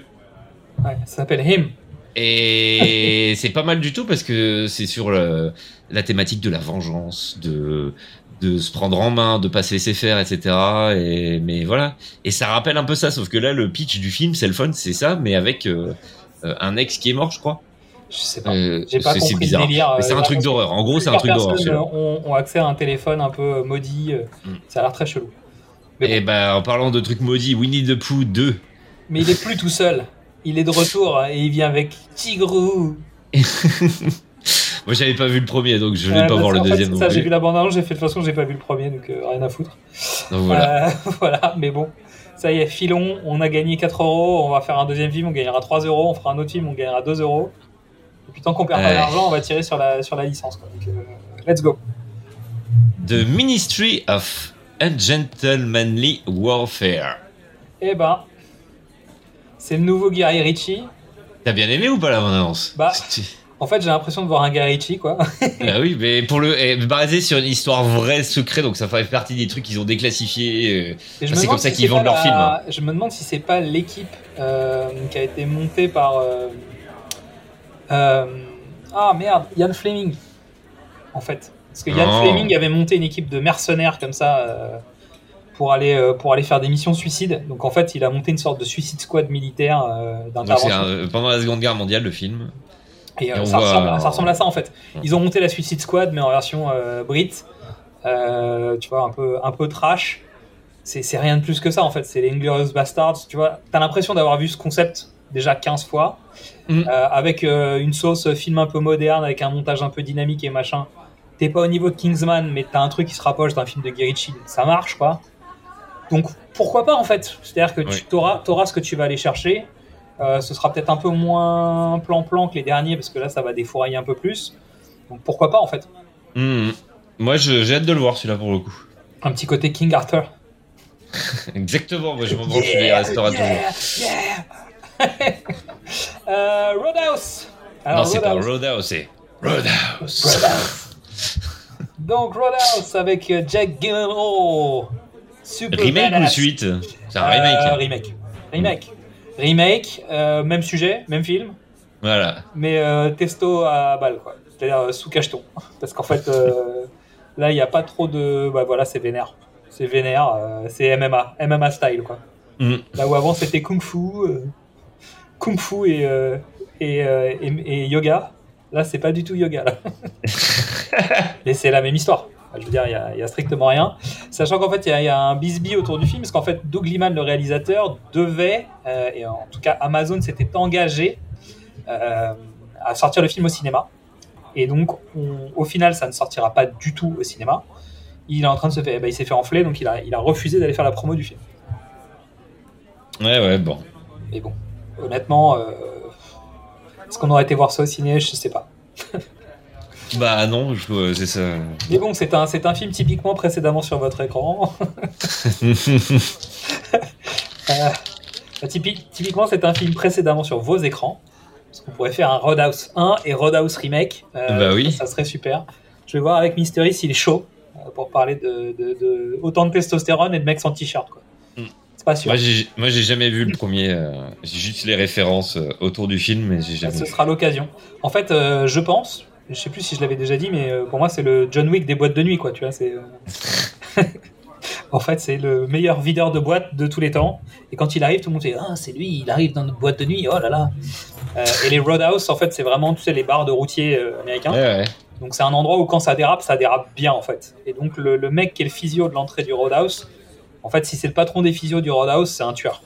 Parce qu'il va devoir affronter des gens qui sont un peu énervés, qui sont faciles à l'alcool mais qui picolent trop, qui ont des armes sur eux, bah tu vois. Donc résultat, c'est un job à part entière, surtout dans les années 80. Et voilà. Et là, c'est un peu le même délire, tu vois. C'est un peu ce principe-là. Et puis t'as un mec qui veut récupérer l'endroit où il y a le bar parce que il a besoin de faire un projet immobilier ou je ne sais quoi. Donc c'est le méchant et il embauche un mec encore plus méchant que le méchant pour aller casser la gueule au gentil, qui est déjà lui-même méchant parce qu'il est là où il est parce qu'il est méchant. Voilà. Okay. Mais bon, ça peut faire le job, la petite histoire d'amour, le mec torse nu quasiment la moitié du film, Jack Gyllenhaal, quoi, qui a eu un petit problème, a priori, de main baladeuse ou je sais pas quoi, là. Ah, j'ai pas vu, tiens. Un petit souci sur le tournage, si j'ai bien compris. Allez, on passe au suivant, je te laisse prendre le relais. Stop Motion, c'est un film d'horreur, encore une fois. Donc, mais de toute façon, on arrive sur une tendance où il y a beaucoup de films de genre et beaucoup de films d'horreur qui sont mis en avant, aussi bien des grosses franchises et des indep, hein. Ouais. Donc on va voir à quel point on va arriver cette année en 2024 là-dessus. Mais c'est slow and steady comme ils disent. Écoute, on va voir, hein, la particularité du film, c'est qu'il y a une partie du film qui est tournée en stop motion parce que le truc maudit, c'est une poupée en stop motion, voilà. On verra bien. Donc à partir du moment où tu ranges l'appareil photo, le truc ne bouge plus, là, donc c'est ça la résolution. Ouais, je sais pas, on verra bien.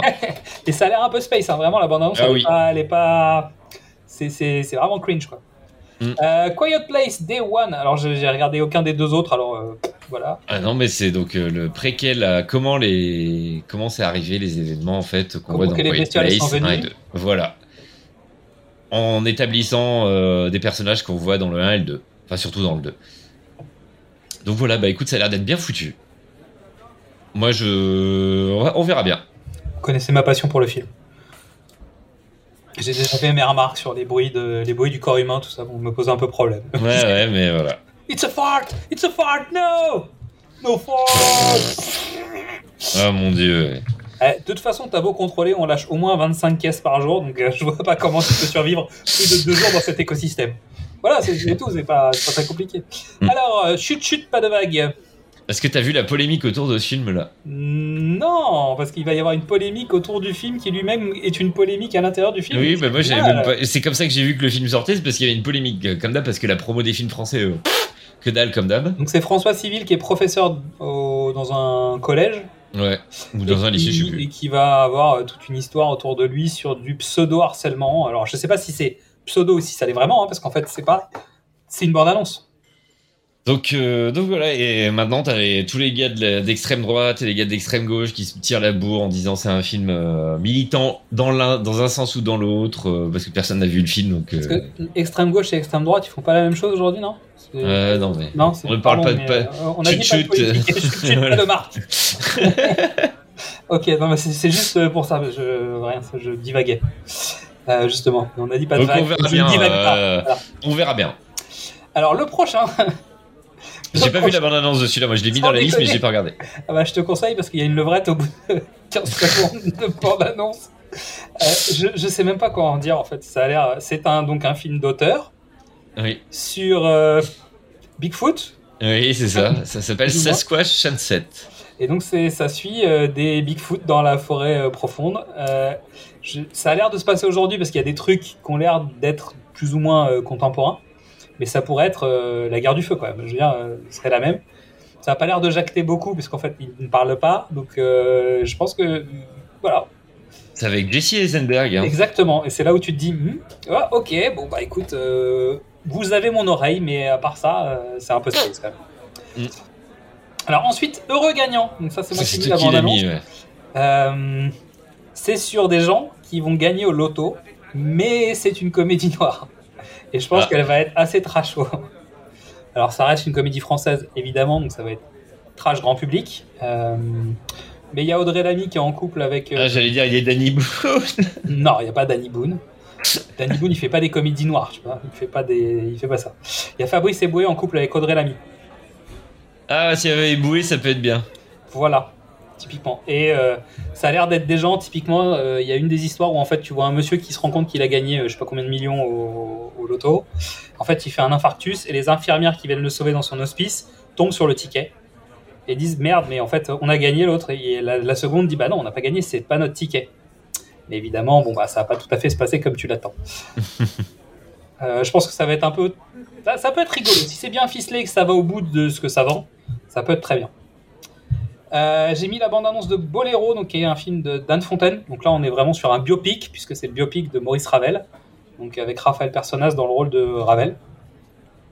Voilà, film en costume, ça a l'air sympathique. Après, si ça vous intéresse pas du tout, ni les biopics, ni la période de temps, ni la musique de Ravel, bon bah, vous allez vous faire chier, quoi. Mmh. Mais c'est... pourquoi pas.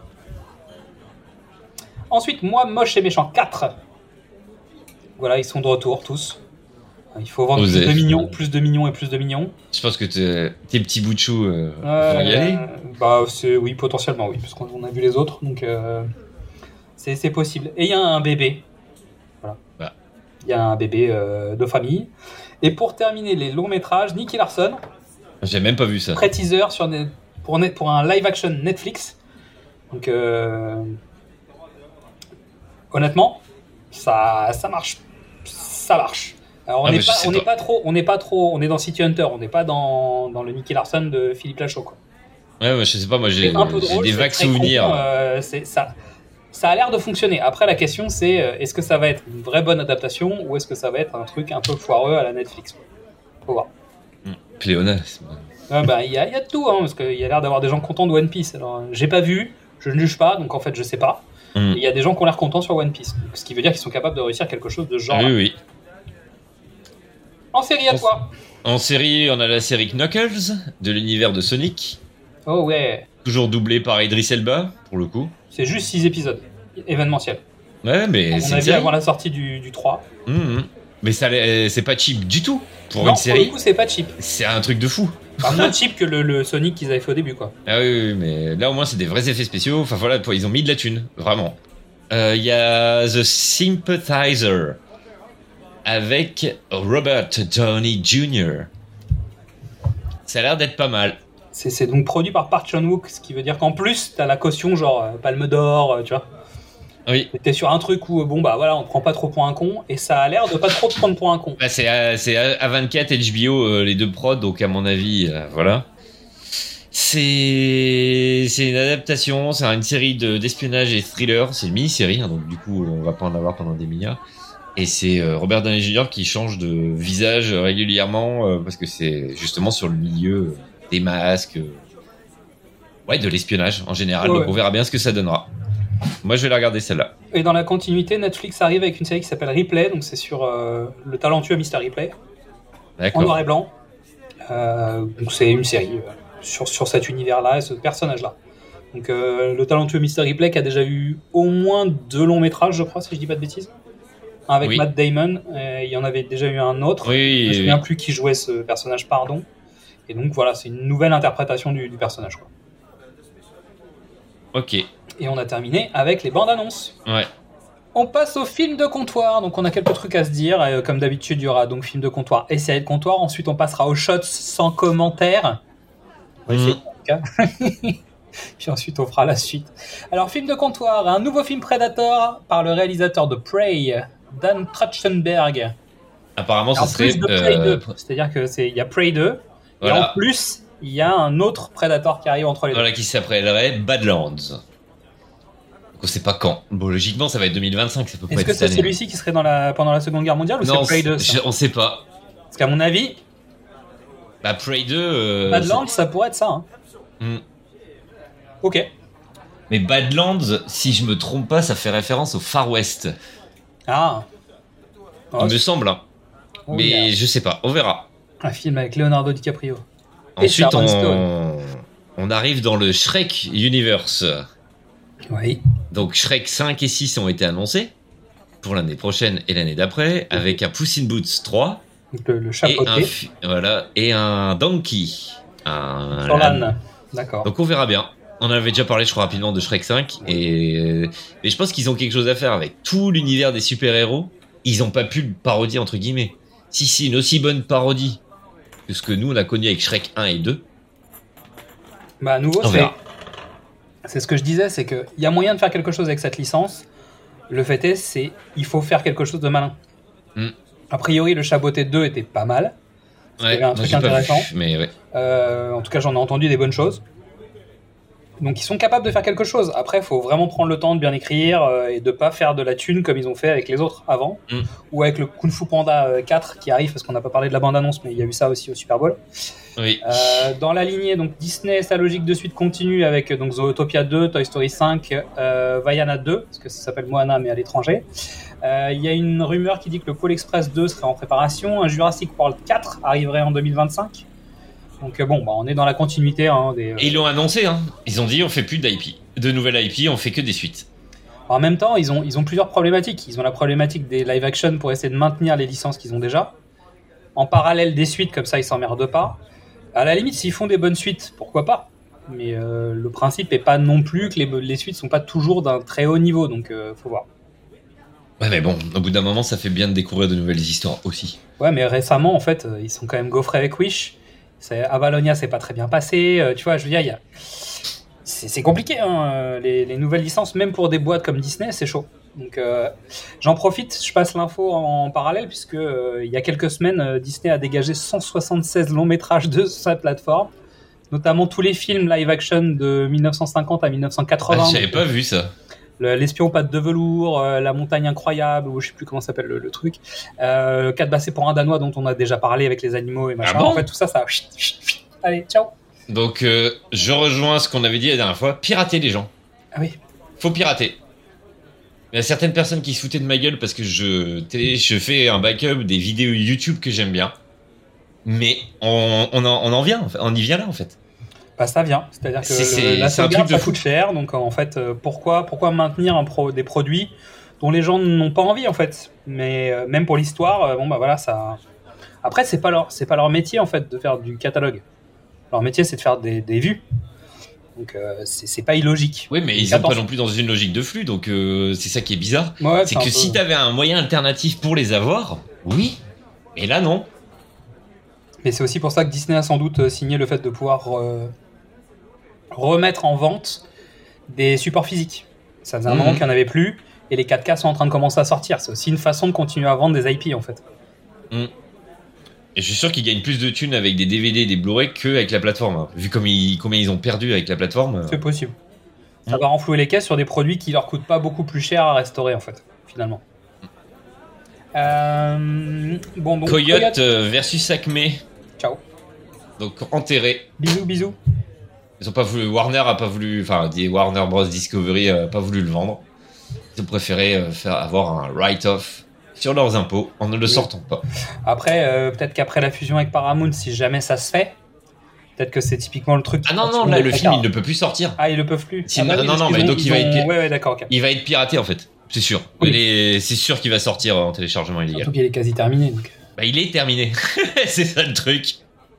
Moment, voilà. On a dit qu'on parlait pas des morts, mais bon, ce mois-ci, quand même. Il y a eu pas mal, ouais. Donc on a fait une sélection parce que une sélection. On va parler de 3 personnes. Donc Carl Weathers, parce que bon, vu les licences qu'on a déjà traitées chez nous, je pense que c'est normal. Alain Dorval, donc en fait qui est un peu la réponse, parce que Alain Dorval c'est la voix française de Sylvester Stallone, notamment, donc il nous a quittés. Et il y a surtout le départ de René Château, donc René Château qui est un homme important des vidéoclubs finalement et d'un certain type de culture. Notamment René Château, on lui doit le grand Bébel, c'est René Château. C'est-à-dire que sans ça, je pense que Belmondo n'est pas Belmondo dans le cinéma français. Et c'est surtout René Château qui a eu le flair de prendre les licences sur Bruce Lee en fait à l'époque. Donc sans René Château, potentiellement Bruce Lee en France, c'est pas l'aura que ça a eu quoi. Mmh. Donc peut-être, j'ai noté entre parenthèses en disant si je me sens le courage à l'occasion, je ferai peut-être un dossier sur le sujet. D'accord. Mais bon. Mais c'est quelqu'un d'important du cinéma français en fait. Bah oui, oui. Voilà. Donc ça c'est pour ça. Ensuite. Madame Webb. Pardon. Bah non mais. Bon. On l'a traché déjà tout à l'heure vite fait, on va pas recommencer. Vite fait, bah non mais. Bah non mais c'est les pires critiques qu'il y a sur un film Sonyverse de Marvel, machin. Et les gens sont dégueulasses. C'est pire que Morbius. En fait, voilà, les mecs, ils attaquent en disant c'est pire que Morbius, c'est pire que machin. C'est vraiment pas juste parce qu'en fait, ça se trouve, c'est complètement. C'est complètement possible. Dans le fun fact, dégueulasse quoi. Parce que tout le monde veut parler du film, mais sans parler du film, là, il y a un mec qui s'est fait arrêter parce qu'il était en train de se branler pendant une séance dans un ciné. Ok. Voilà. Donc c'est beau, hein. C'est la tristesse quoi. Oui. Et apparemment, c'est Dakota Johnson, la meuf, c'est ça. Elle a pas vu le film, elle veut pas le voir. En fait, elle est en train de descendre la promo parce qu'elle sait que c'est une merde le film. La problématique, c'est qu'à un moment, il va falloir qu'elle choisisse sa bataille. C'est-à-dire que Dakota Johnson, elle était déjà dans 50 Shades, qu'elle avait pas envie de défendre non plus, tu vois. Donc, il y a un moment, soit elle décide un jour de faire son job, soit elle arrête de signer des contrats pour aller faire des merdes, quoi. Je sais pas, j'en sais rien. Mais c'est con parce que la bonne annonce, elle avait l'air d'être. Le film, tu pensais qu'elle allait avoir un truc, voilà, vraiment médiocre. On pensait qu'elle allait avoir un truc. Oui, mais non. En fait, il n'y a même pas un truc. Il n'y a rien. Ouais. C'est surtout ça le problème. Apparemment, il y a des micros ils ont mal monté le truc. Tu vois des micros, tu sais, les perches. Ouais, c'est bien dans ça. Les champs, enfin dans le champ, etc. C'est un truc de fou. J'ai vu des mecs qui avaient pris des screeners et qui montraient les endroits où il y avait des merdes. Oh là, donc celui-là il va se retrouver sur les plateformes à mon avis dans 2 semaines. Bon, c'est sûr et certain. Ouais. Bah tu nous feras un résumé. Oui, si jamais. Tu feras une fiche de lecture. Oui, c'est ça. Ou bien je demanderai à OpenAI, justement la transition. Parfait. Donc OpenAI a sorti. Donc nous sommes le lundi 19 février, le vendredi 16. 16, ouais. Entre 16 et 17 en gros dans la nuit de vendredi à samedi. Ils ont sorti, ils ont annoncé sortir bientôt leur AI générative de texte ou vidéo. Et ça a bluffé tout le monde. Parce que c'est fini. On va dire pour le moment, c'est fini les sites de Shutterstock et tout ça. Ils ont développé les leurs pour d'autres raisons, pour des raisons de droit. Mais avec leur catalogue d'images, en fait, ils construisent des nouvelles images. Donc ça se défend. Mais là, c'est vraiment des images photoréalistes avec quasiment pas de défauts. Et j'ai lu plusieurs trucs qui racontaient que justement, c'est surtout le milieu des CGI qui va en pâtir. Tu m'étonnes. Parce qu'en fait, les mecs sont actuellement embauchés pour traîner les futurs AI des studios. Et ensuite, mettons d'ici 1 an ou 2, les mecs vont continuer. Déjà, c'est déjà le cas aujourd'hui. Ça va commencer à être le cas dans quelques temps. Ils vont être embauchés pour venir corriger les erreurs qu'il y a sur les images générées par les AI. Mais bon, l'avantage, c'est que tu auras toujours des exécutifs de studio qui vont créer du boulot pour tous ces gens, parce qu'en fait, l'IA pourra faire des trucs, mais pas à la dernière minute, quoi. Donc, il y aura encore du taf pendant quelques années, je pense, pour ces personnes.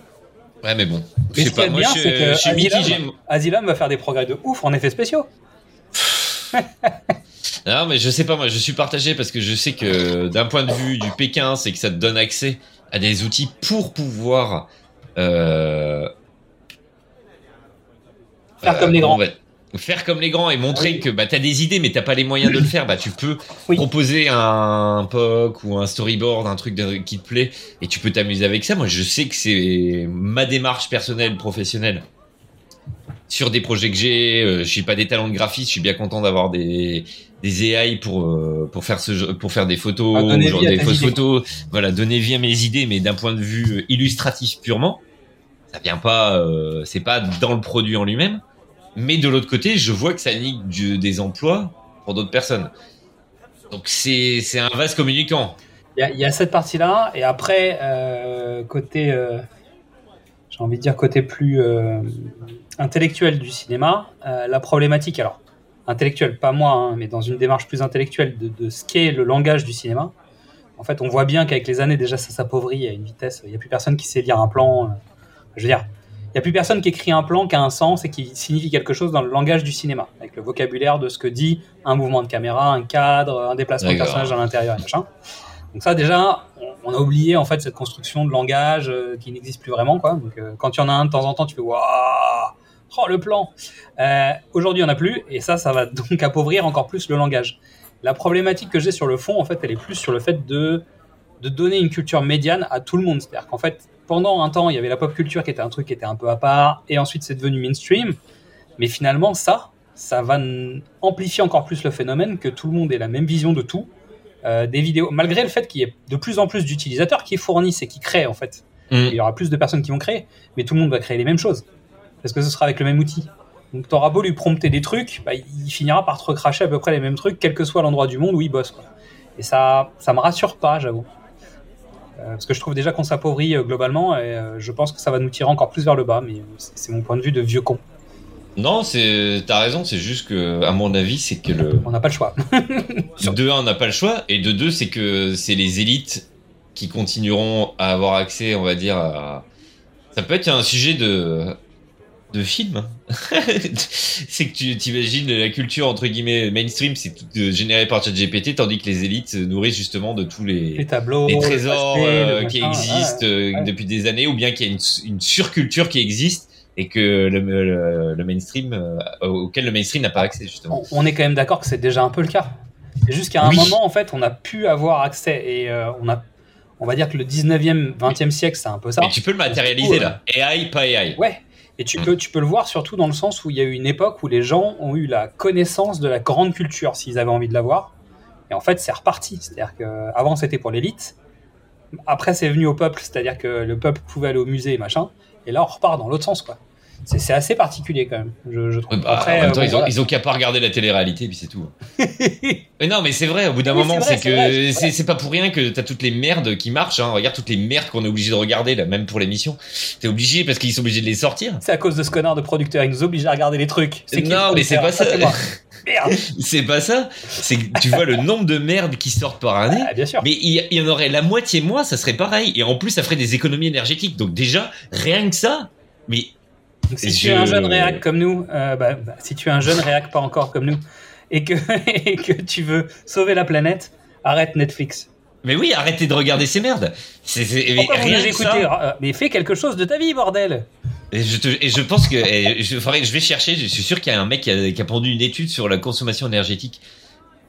Il faudrait faire une étude sur la consommation énergétique des films de merde qui est sur Netflix et sur toutes les plateformes. Mais sérieusement, tu t'en enlèves là. Quand tu vois des mauvais films qui sont fait défoncer au box-office et que d'un seul coup les trucs font des cartons sur les plateformes, mais à un moment tu te dis bah pardon les gars, c'est juste qu'on vous l'a mis dans le top 10 et vous mangez quoi, c'est tout. Oui, et ça mais le top Netflix cette semaine, parce que j'ai regardé des trucs sur Netflix ce week-end. Oh mais ça fait peur. T'as pas envie de faire partie de ce monde-là. T'as pas envie d'être dans le top 10 de Netflix. Ah non, mais purée. Ah la vanne. Bon, allez, on est trop long. Connecting Worlds, un documentaire sur Hideo Kojima, sort sur Disney Plus le 23 février. Oh là là. Donc il sera en ligne le temps qu'on l'épisode soit monté et qu'il sorte. Mais, comme quoi, tu vois, il peut peut-être y avoir des trucs intéressants même sur les plateformes. Mais il faut voir. Pour voir la langue, pourquoi pas? Ah mais lui ils ont la longue traîne avec le ciné là. Oui, mais ça finira par arriver, puis il fera un mauvais film, et puis on va dire bah non, mais en fait c'était mieux dans les jeux vidéo, faut repartir. Mais il a quand même 60 balais le mec hein. Bah oui. Mais bon. Le mec a été révolutionnaire dans son métier, donc pourquoi pas. Ah bah oui. On passe aux séries de comptoir avec Harry Potter qui est dans la sauce un peu, mais pas beaucoup, mais un peu quand même. Oh mais ils se foutent dans la sauce eux-mêmes. Est-ce que tu crois que le projet de faire une série Harry Potter, donc ça sera sur 7 saisons, pendant 10 ans en gros, donc c'est les 7 bouquins. Qui est donc un peu dangereux. Hein, voilà, non mais est-ce que tu crois que c'est dans la même optique que pour faire perpétuer la licence des... Les droits, tu veux dire? Ouais. Parce que je sais pas si c'est assez vieux en fait pour qu'ils s'en soucient. Bah, surtout J.K. Rowling est encore vivante, tu vois, bon, y a quand même des trucs. Mais potentiellement oui, c'est-à-dire que Warner a peut-être besoin de... Parce qu'en fait, il y a les droits d'auteur qui sont la propriété intellectuelle d'un artiste par rapport à son œuvre. Donc J.K. Rowling est toujours vivant, donc les droits d'auteur sont actifs et pas de souci. Par contre, la licence que Wizarding World a autorisé. Alors je sais pas si c'est eux ou si c'est J.K. Rowling. Je crois que c'est J.K. Rowling. Unlimited ou peu importe. En gros, il y a une marque qui a cédé à une autre marque les droits d'utilisation sur un certain nombre de supports. Donc Warner a les droits d'Harry Potter et il est possible qu'ils aient besoin de renouveler les droits et donc de présenter un nouveau projet à J.K. Rowling pour dire voilà ce qu'on va faire de ton projet, donc laisse-nous les droits parce qu'on va à nouveau réactiver ça. On l'a vu sur Sony, Spider-Man, c'est des trucs qu'on a déjà vu plein de fois. Et t'as raison en fait, je pense que c'est lié à ça. Mais ils se mettent dans la galère parce qu'en fait autant quand Chris Columbus lance le premier film, ok le bouquin a fait un carton mais on sait pas encore où ça s'arrête. On embauche des gamins et on a du bol, ça se passe relativement bien parce que les gamins vont rester, qu'ils ont des bonnes gueules, que ça fonctionne, que d'un seul coup quand ils deviennent adultes ça marche encore, tu vois, bah, je veux dire... Ils ont eu un casting de folie, pas d'accident majeur sur les personnages principaux. Bah, je veux dire, ça se passe bien, quoi. C'est-à-dire que Ron Weasley, il est pas devenu alcoolo. Tu vois, il y a quand même un truc où ça se passe relativement bien. Là, le problème, c'est que tu lances une série basée sur ça. Tu sais vraiment le succès qu'ont eu les autres. Donc, en gros, t'as une pression de dingue. Tu dois trouver des comédiens qui vont être valables et en capacité pendant 10 ans, sachant que ça commence par être des gamins et rien ne dit que ce seront des bons comédiens plus tard, mais tous les gamins de 8 à 10 ans vont passer les auditions pour y aller. En plus, il faut faire attention à la diversité, à l'engagement sur la durée, etc., etc., etc. C'est une pression de ouf. Et tu peux pas te louper, tu peux pas t'arrêter. Game of Thrones, tu peux arrêter au bout de 2 saisons en disant stop, ça marche pas, on coupe.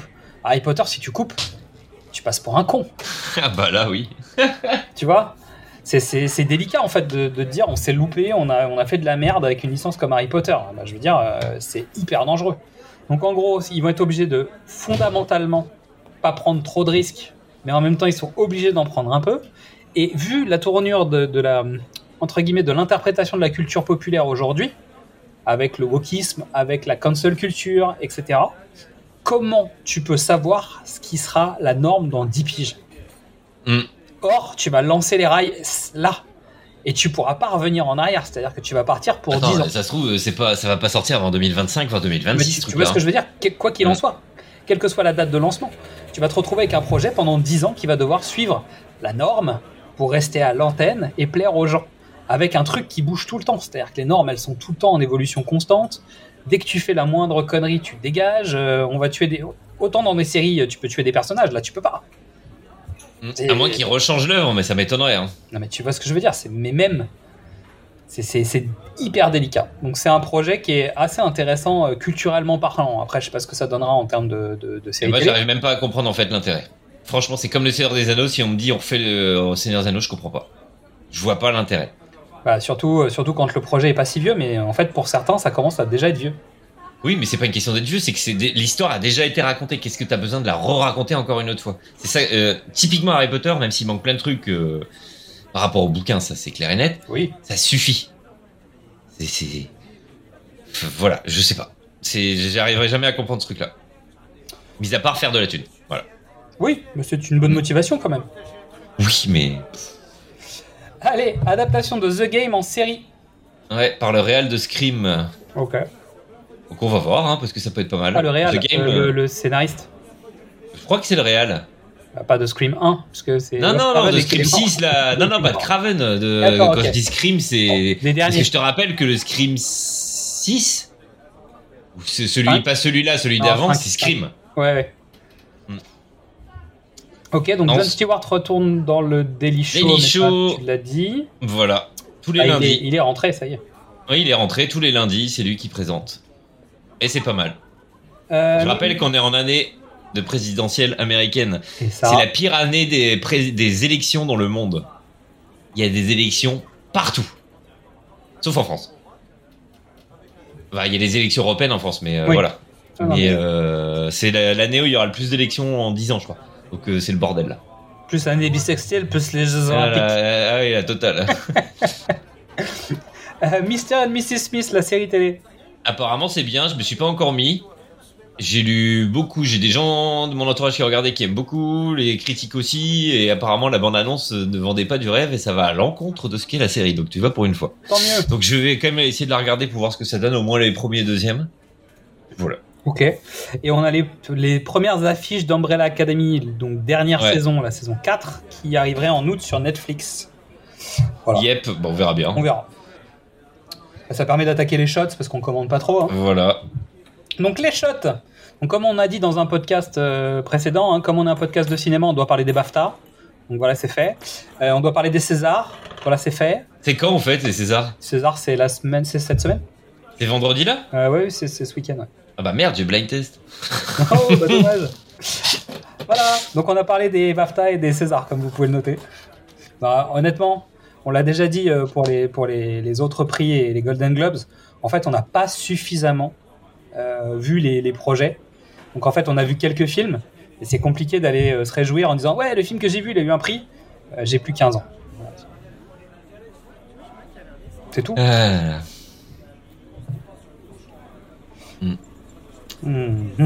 Allez, à toi.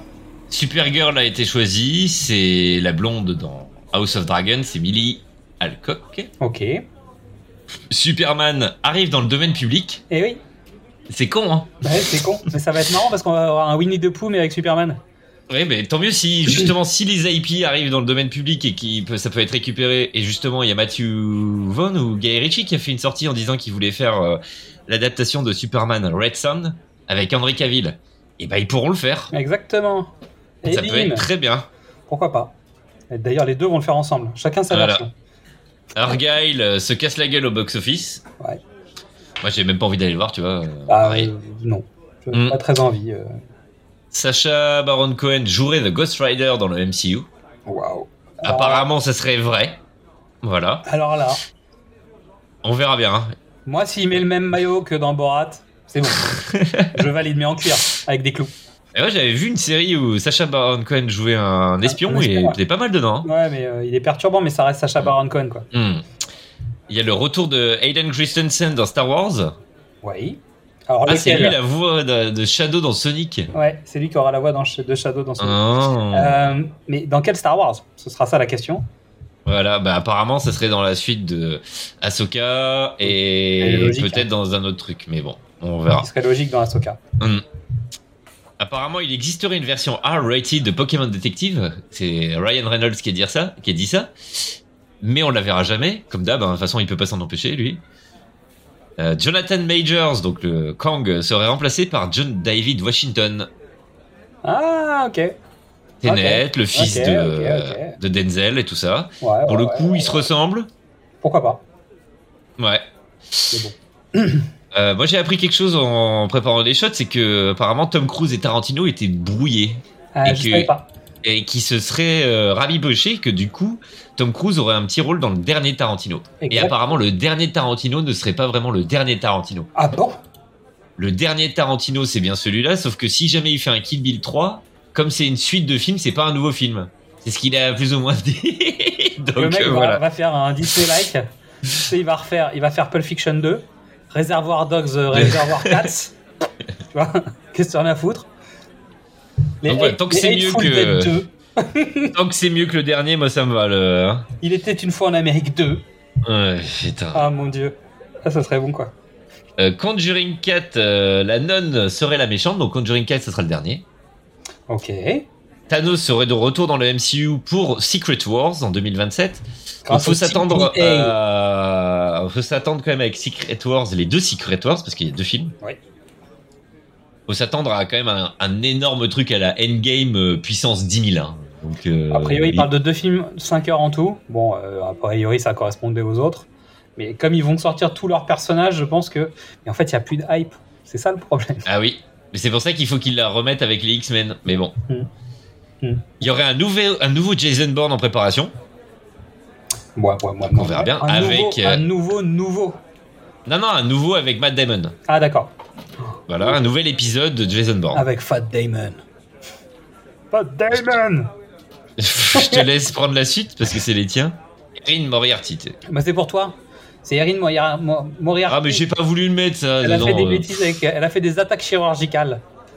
Oui, elle se latte la gueule avec une meuf de Fox News aux US. Enfin bref, c'est... Ça a l'air un peu particulier. Oui. Un biopic sur Pharrell Williams qui s'appellerait Piece by Piece arriverait, mais ce serait en Lego. Qu'est-ce qu'on s'en fout. Première photo du casting de Dragon en live action. Ah oui, j'ai oublié de la mettre. Bah, ça, on verra. Hein. Pourquoi pas. Il y a Butler dedans. Pour voir le film d'animation, je pense surtout. Le Comte de Monte Cristo, donc l'adaptation française avec Pierre Ninet, arriverait en juin. Ah oui, bah c'était ce qu'on avait déjà dit, non? C'est possible qu'on en ait parlé le mois dernier, c'est possible. Oui. Alors, Sony prépare un film classé R dans l'univers Marvel, mais en fait, on s'en fout. Je sais plus, je crois que je l'ai vu passer ça. On s'en fout, je pense, en gros. C'est quoi déjà? Bah, je sais pas. Ah oui, c'est un Spider-Man. Si, c'est Spider-Man. Et Rated R? Ouais. Faut pas oublier qu'il y a le prochain film qui sort cette année, qui aurait dû sortir l'année dernière, c'est Craven. Hein. Oui. Qui est dans la même vanne. Bah oui. Mais il n'est pas arrivé encore. Mais ça va être. Ah non, il aurait dû sortir en août. Hein. Ça va être la cata. Ça, j'arrive pas à comprendre pourquoi ils l'ont pas. Un an de décalage, le truc, il est fini, quoi. Bah parce que en fait, ils attendaient le résultat sur les autres, peut-être, j'en sais rien. Ensuite, Mark Ruffalo a son étoile sur Hollywood Boulevard. Et ça, je trouve ça, c'était rigolo. Ouais. Alien Romulus sort le 14 août de cette année. Une nouvelle catégorie. Où je serai au ciné. Une nouvelle catégorie arrive aux Oscars, meilleur casting. Donc ça arrivera en 2026 sur la sélection des films 2025. Game of Thrones prépare une nouvelle série sur Aegon le Conquérant. Comme c'est étonnant. Et France Télévisions va diffuser début mars. Donc là, le temps qu'on sorte, ce sera à quelques heures, hein, en fait. Donc soyez réactifs si ça vous intéresse. Une mini-série tirée de La Peste d'Albert Camus. D'accord. Je te laisse terminer. Les deux dernières. Pour Squid Game, apparemment, David Fincher réaliserait le remake américain de Squid Game pour Netflix. Et apparemment, il y aurait un Johnny English 4, donc avec Mr Bean, avec Rowan Atkinson, qui sera en développement actuellement. C'est encore des suites, encore des remakes. Mais je comprends pas, t'es en train de dire que c'est un problème. Alors, en même temps, le 3 était mieux que le 2, donc si le 4 est sympa, why not, hein. Bien, moi, j'ai pas aimé, les Johnny English. Hein. Oh, le premier marrant. Après, c'est vraiment... pour avoir traité les tropes de Bond, c'est sûr que ça vaut le coup quand t'es sur du concept à la Bond. Mais c'est juste... voilà, nous, on est biaisés, en fait, sur le sujet. Allez, on passe au coin baby-foot. Allez. Donc, apparemment, nous sommes, je rappelle encore une fois, le 19 février. Il y a 2 semaines de ça, il y a eu des rumeurs comme quoi Xbox arrêterait le développement matériel des consoles pour se lancer en tant qu'éditeur sur toutes les plateformes. Ah, éditeur. Donc ça a été publisher, éditeur, etc. Ouais. Et suite à la vague de rumeurs, il y a Phil Spencer qui a dit on fait une interview cette semaine, donc c'était là, la semaine dernière, pour vous dire ce qu'il en est. Et en fait, non. Donc, en fait, c'était les propos amplifiés par les médias. Il n'y avait pas d'annonce révolutionnaire de fait. Donc, Xbox continuera à faire des Xbox, à faire des machines. Et apparemment, ils double down sur ça. Donc, ils ont dit qu'ils allaient sortir une nouvelle machine qui allait révolutionner ce qui a été fait jusqu'ici, en fait. C'est la nouvelle révolution technologique qui sera la prochaine Xbox. D'accord. Et on est d'accord qu'on n'est pas sur des machines plus puissantes là, c'est plus le concept. Bah, à mon avis, ça va être un mix entre les deux en fait. Ça va être ce que j'ai dans la main là, c'est un Steam Deck. Ouais. Tout simplement, parce qu'il y avait déjà eu des rumeurs comme quoi ils allaient sortir une Xbox portable. Et à mon avis, ils attendaient le bon moment. Et vu là ce que ça a prouvé le Steam Deck, même moi. pourtant je suis pas un aussi gros gamer que ça, mais je l'avais préco, machin et tout ça. Mmh. Et c'est vraiment génialissime. Et du coup, ce qui parierait, ce que je pense, moi, ce que j'avais pensé, c'est la première fois que je commentais une vidéo sur YouTube, parce que j'en avais ras le bol d'entendre tous les ricains qui disaient, comment ça m'énervait. C'était que, il y en a plein qui disaient qu'en fait, Xbox allait mettre des exclus qui étaient censés être Xbox sur PS5, Switch, etc. J'ai fait, mais la stratégie de Xbox, c'est le Game Pass. Et donc le but, c'est de foutre le Game Pass sur tous les écrans, sur la Switch, sur la PS5, oui, etc. Oui. Et il y avait déjà eu des rumeurs en disant que ça allait être sur la Switch, via le cloud, justement. Et finalement, non. Mais je pense que, justement, la prochaine console, ça va être du cloud. Un Steam Deck connecté au cloud de Microsoft. Et après, aussi simple que ça. Et quand tu le docks, t'as accès au cloud. Quand t'es en portable, t'as pas accès au cloud, tout simplement. Et t'as une machine en local qui marche. Je vous reverrai bien, mais... Ah, disons que ça ressemble à la promesse de la PlayStation Portable qu'on a pas eu. Oui, mais la PlayStation Portable, du tout, c'est... Non, mais ce que je veux dire, c'était ce qu'on avait imaginé quand ils nous ont annoncé la PlayStation Portable. Ah bah non, quand tu lisais ce qu'ils avaient dit, c'était pas ça, mais bref, c'est n'importe quoi. Mais bon, ça a du sens. Et dans la même acabit, il y a la génération actuelle des consoles qui est déjà finie selon Sony, parce qu'il y a eu le bilan, justement, du porteur et tout ça. Voilà, c'est la fin de la 5, mais apparemment ils veulent sortir une PS5 Pro quand même. Enfin bref, c'est le bordel. Et elle date de on peut date dire de 2018. Non, elle date de 2000. C'était juste avant le Covid ou pendant le Covid. Non, c'est pendant le Covid. Donc c'est 2020. D'accord. La console est sortie en 2020. Donc ça fait 3 ans, ça va faire 4 ans cette année, donc c'est n'importe quoi. Et c'est la pire génération de consoles. Sachant qu'en plus elle s'est tapée le Covid, bah tu vois, je veux dire, il y a quand même eu. Il y a eu tout quoi. Moi c'est la seule. Ce que je disais à Xad, c'est la seule console que j'ai jamais achetée comme ça en début de génération. Et il y a rien eu dessus quoi. J'ai jamais quasiment joué à ma console. Ouais, c'est un truc de fou. Bref. Allez, Hideo Kojima créerait une nouvelle franchise d'espionnage qui mélangerait jeux et ciné. Ah. Voilà. Donc parce que après avoir participé à la conférence de Microsoft. Il a participé à la conférence de Sony qu'il y a eu, il y a eu le State of Play, et il a annoncé justement, puisqu'il a plus le droit de faire du... Comment ça s'appelle ? Metal Gear Solid, parce que c'est resté à Konami, et ben il est en train de créer son autre propre franchise, et apparemment ça sera lié au ciné, parce que ça a été tourné dans les locaux de Sony à LA, enfin Hollywood. Donc on sait pas. Et on verra, parce qu'à mon avis, ce que j'ai marqué, c'est réponse dans 10 ans. Ces trucs-là, c'est la prochaine génération de consoles. Ah, oui. Donc ça sera pas avant 2027-2028, je pense. C'est pareil pour Xbox et c'est pareil pour le nouveau jeu d'Hideo Kojima justement sur les plateformes d'Xbox. Plutôt bon ça. Mmh. Plutôt bon. J'avais mis pour la prochaine, c'est un petit easter egg parce qu'il y a eu pas mal de promos de Kurt Russell suite à différents sujets qui sont sortis. Il a refusé de faire le doublage de Solid Snake dans Metal Gear Solid parce que c'était pas écrit par John Carpenter parce que le personnage forcément se rapproche de Solid Snake de Snake Plissken dans les New York 1997 et Los Angeles. Il n'y a même pas de surprise sur le sujet quoi. Voilà.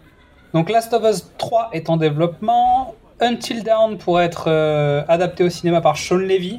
Je suis pas sûr. Plus un remaster qui arrive. Ouais, le remaster sur PC et PS5 sachant qu'il y a un mois, c'est ça ? Je me suis acheté Until Dawn sur PS4 parce que j'en avais jamais entendu parler. Mais non, mais j'étais pas. Je suis pas Sony moi, donc. Je comprends. Et mais donc j'avais jamais eu l'occasion et donc justement, c'est pour ça. C'est pour ça que je l'ai fait. Bien sûr. Je me le suis fait en un week-end parce que j'étais tranquille. Et voilà. Et bah écoute, j'étais agréablement surpris. C'était rigolo. Ouais, c'est sympathique.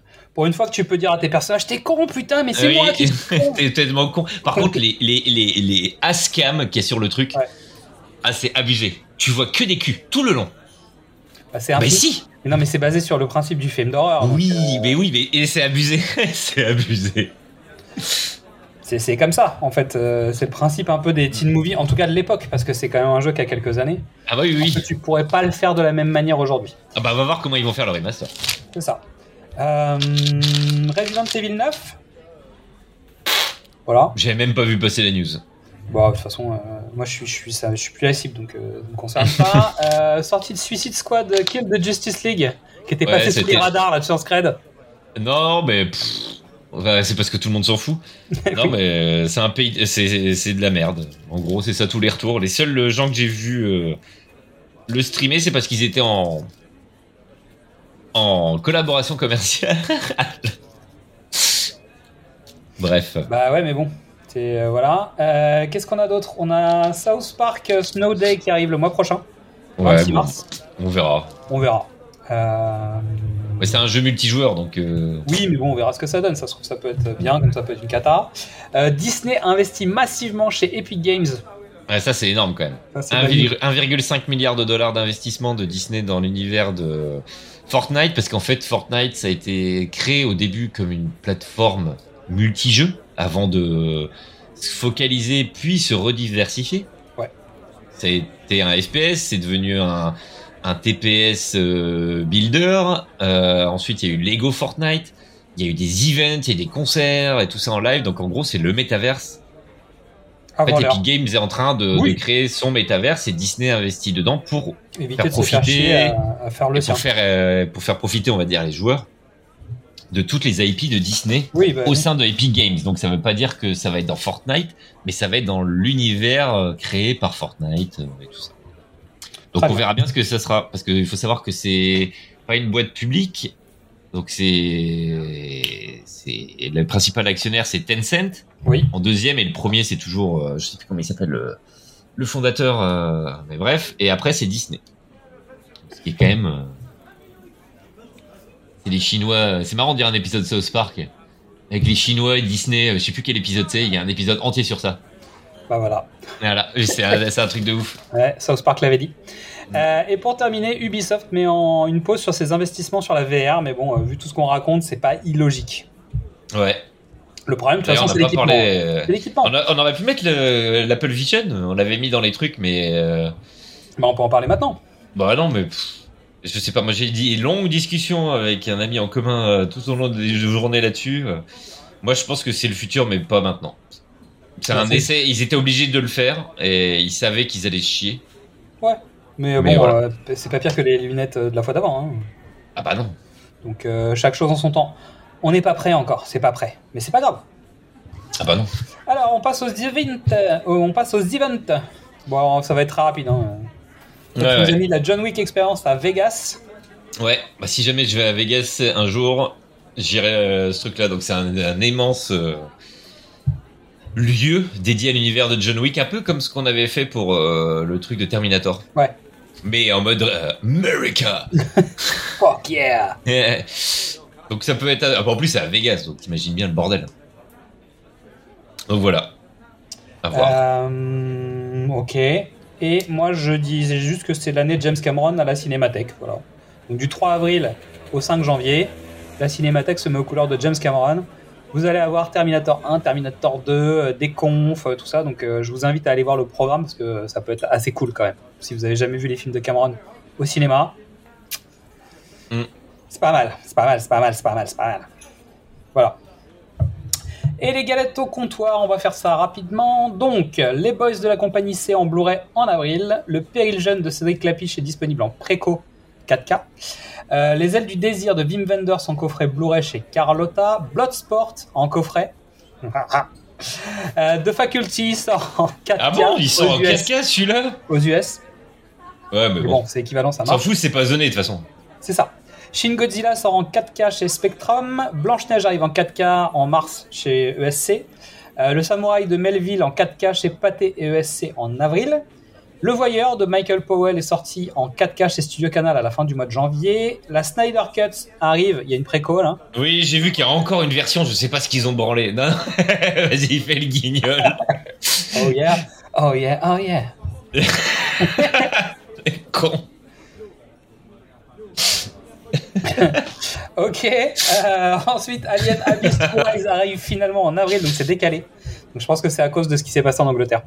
Ah oh bah tu m'étonnes. Les mecs ont dit ouais on va retravailler peut-être quand même. Alors j'ai toujours pas regardé les rips que j'ai trouvé. Hein, j'ai pas trouvé d'infos. Parce que j'ai pas voulu. Je trouve pas d'infos. Mais j'ai cherché un peu mais j'ai pas trouvé d'infos.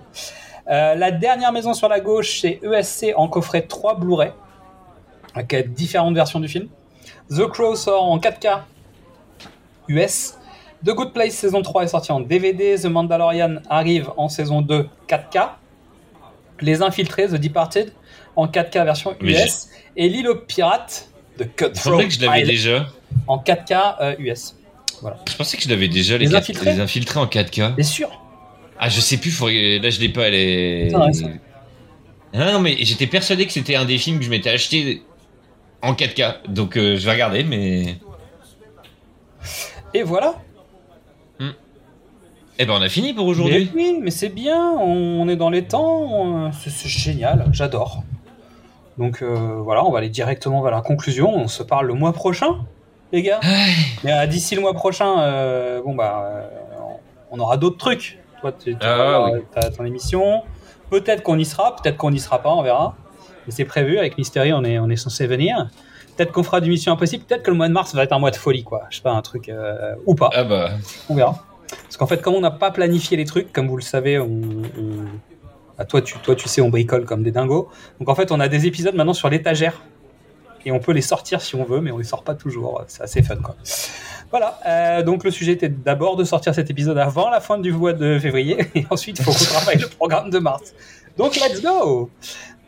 Donc merci pour ton écoute, tu sais où nous donner de l'amour. Donc le pitch était presque parfait, Facebook, X, Instagram, TikTok, YouTube et Letterboxd. Nous donner de l'amour sur X, je trouve ça un peu chelou quand même, mais bon. Ah oui. Tu peux écouter ou réécouter nos autres épisodes. On va arrêter cette rubrique parce que ça commence à devenir un sacré bordel. Donc du cinéma au top précédemment sur vos écrans, qu'est-ce que c'est bon, les films de l'avant, les films de l'amant, les pitchs d'une nuit d'été, femmes de cinéma, le ciné du commerce, impossible n'est pas de Tom Cruise, et le petit dernier de la famille, T'es chaud ou pas, présenté par Sir Quentin. Yes, sir. Sort Quentin du podcast. Donc, balance des étoiles, des pouces, des avis, des notes sur les plateformes, ça aide vraiment. Et n'oublie pas, le cinéma, il n'y a pas que chez Coppola qu'on en boit. Donc, à la prochaine fois pour Trinquer Ciné, et ce sera la tournée de Quentin. Allez, à la tienne, Quentin. Le mois prochain, ça sera ma tournée, exactement. À la tienne, Xad. Allez, ciao. Ciao tout le monde. Je peux avoir 2 autres suzes? Je vous dérange en pleine lecture, là. Non, pas du tout. Je ne sais pas comment vous faites pour lire, moi ça m'endort. Eh ben 2 autres suzes alors. Il y en a une pour Betty et une pour moi. Oh mais là maintenant faut arrêter maintenant, il faut boire avec modération. Qu'est-ce qu'on dit Antoine? Merci. Non, on dit non. Ah. Non merci.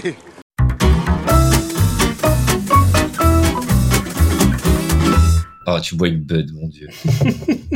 Oh là là, moi je suis à la DSP. C'est pas une bière non plus, mais voilà.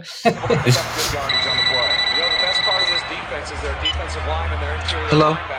Hey who? What's up? Nothing, B. Just watching the game, having a bud. What's up with you? Nothing. Watching the game, having a bud. True. What's up? Yo, who's that? Yo, pick up the phone. Hello. What's that? What's that? Yo, where's Dookie? Yo, Dookie! Yo. What's that? What's that? Hold on. Hello?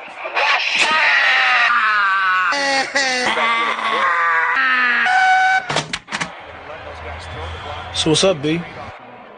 Watching the game, having a bud. True.